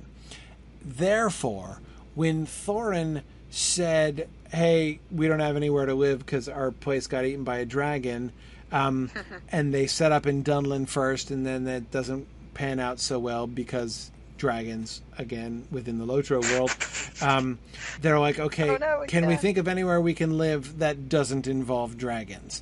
And then somebody's like, yeah, well, there's this place, you know, there's this area up in the Blue Mountains. Uh, you know, there's still some other dwarves there, but they're kind of losers. And anyway, like, you know, we used to be up there sometimes. And so they're like, okay, let's go back and settle down there. So this is evidence that there was a Longbeard presence in the area, even though they didn't dominate.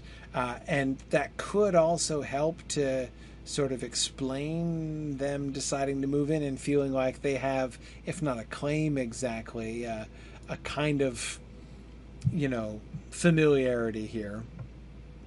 Foundations, at the very least. Yeah, yeah. That um, Yeah, I think we'll.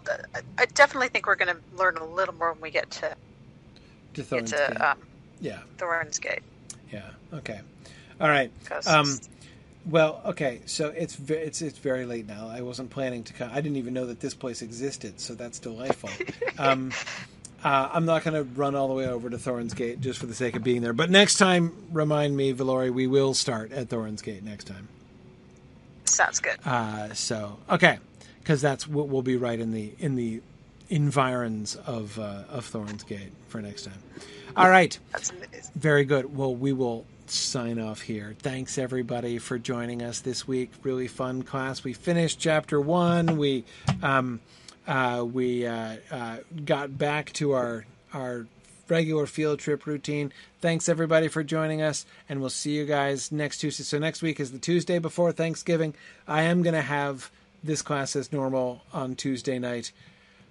I I am pretty sure. So okay total disclosure my mother-in-law is coming next week. She arrives on monday so i am reasonably confident that i will have the liberty to broadcast as usual on tuesday night but there is a non-zero chance that my schedule might change without warning to myself. So uh, we will see. So been there. Been there. yeah that I, I, I, I shall be flexible with my mother-in-law's visit but barring any unexpected mother-in-law related activities i will be see you guys next tuesday and certainly the tuesday after that in any case uh, so thanks everybody good night Good night.